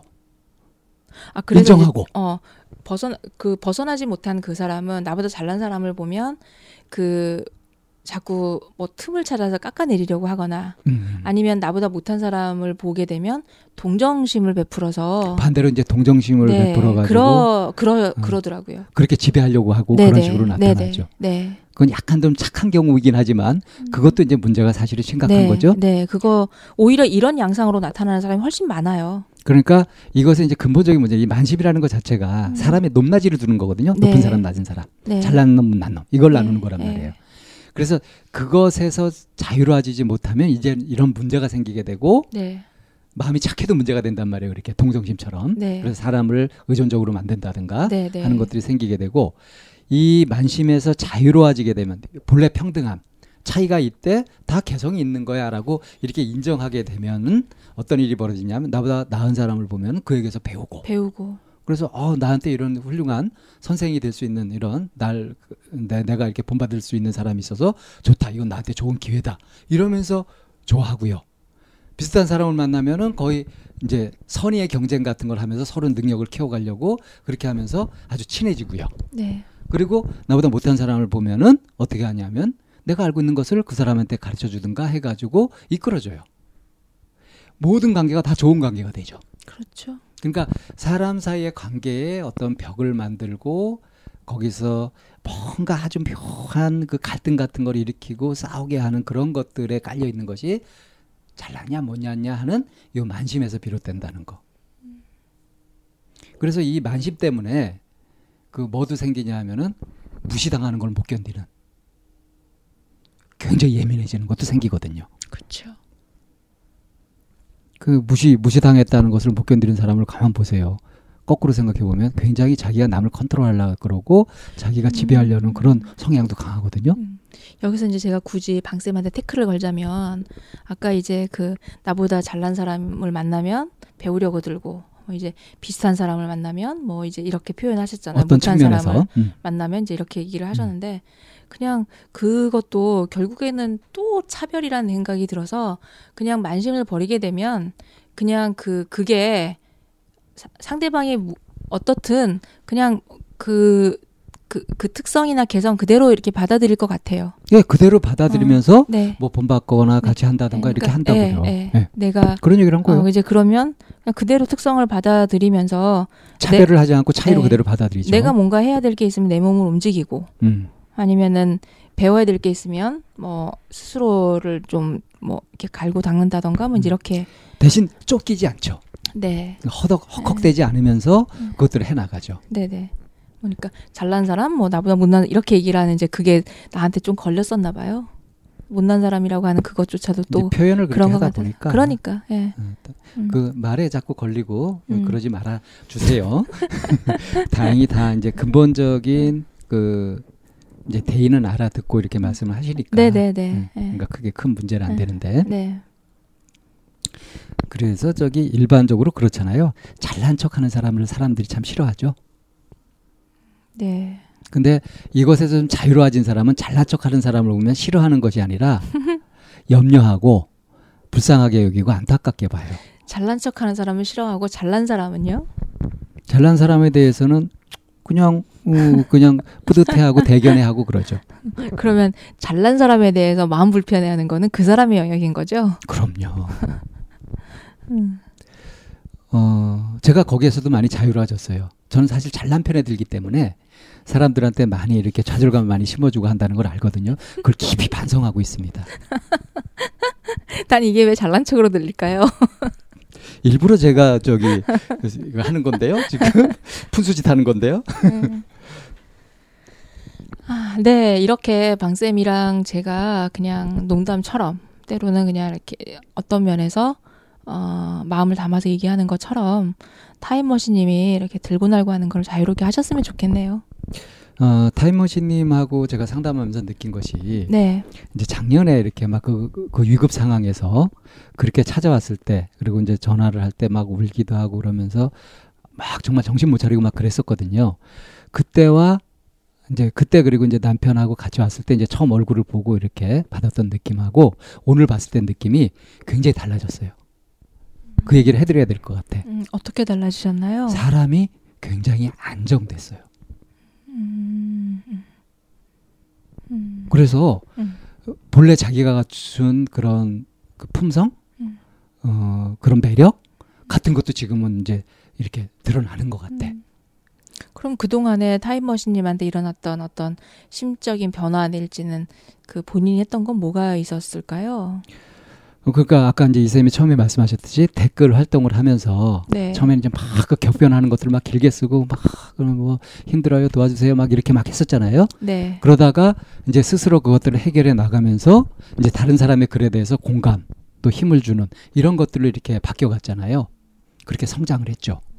이미 어떤 변화의 모습을 보이고 시작했는데 음. 정작 자기 자신은 그 변화에 대해서 별로 못 느끼고 그렇게 있었던 거죠. 어, 있는 거네요. 그러면 그래서 이제 오늘 와서 이렇게 나눴던 얘기들도 사실은 이제 그 이게 무슨 병리적인 이런 그런 부분들이 아니라 그 더 정말 이게 삶의 질을 향상시키고 하는 자기 발전, 자기 성장을 위한 이제 그런 부분에서 이제 그 미세하게 작용하셨던 완벽주의라든가 이런 것도 발견하고 지금 자신이 느끼는 것과 이렇게 연관시키고 하면서 바로 찾아내시잖아요. 그게 이제 제가 처음에 어쩌면 학습의 고원지대 음, 음, 음. 꾸준히 뭔가를 하고 있기는 한데 그 변화가 없어서 이게 어느 시점에 대해서 이제 지루화적 실증이 나버리면 뭔가 슬럼프에 빠져 있는 거죠. 네네네. 음. 네.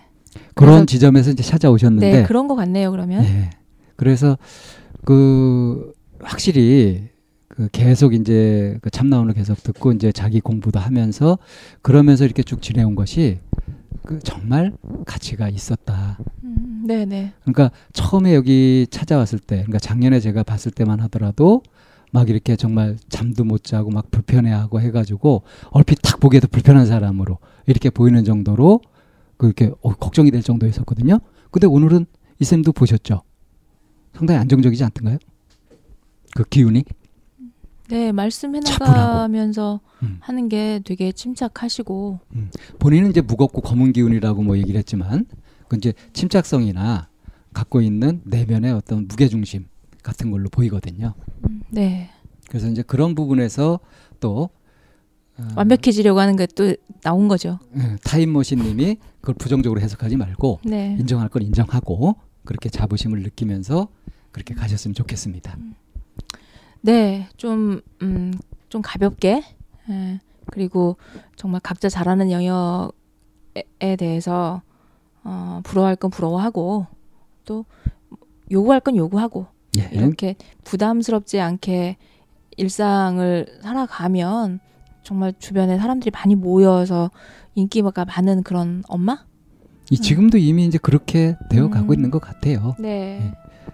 중심이 되고 정말 리더로서의 역할도 그렇게 아주 자연스럽게 하실 것 같거든요. 예. 음. 어, 상담의제에서 여기서 마칠까요?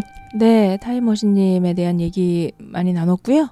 그리고 또 다른 모습으로 만나 뵙기를 기다릴게요.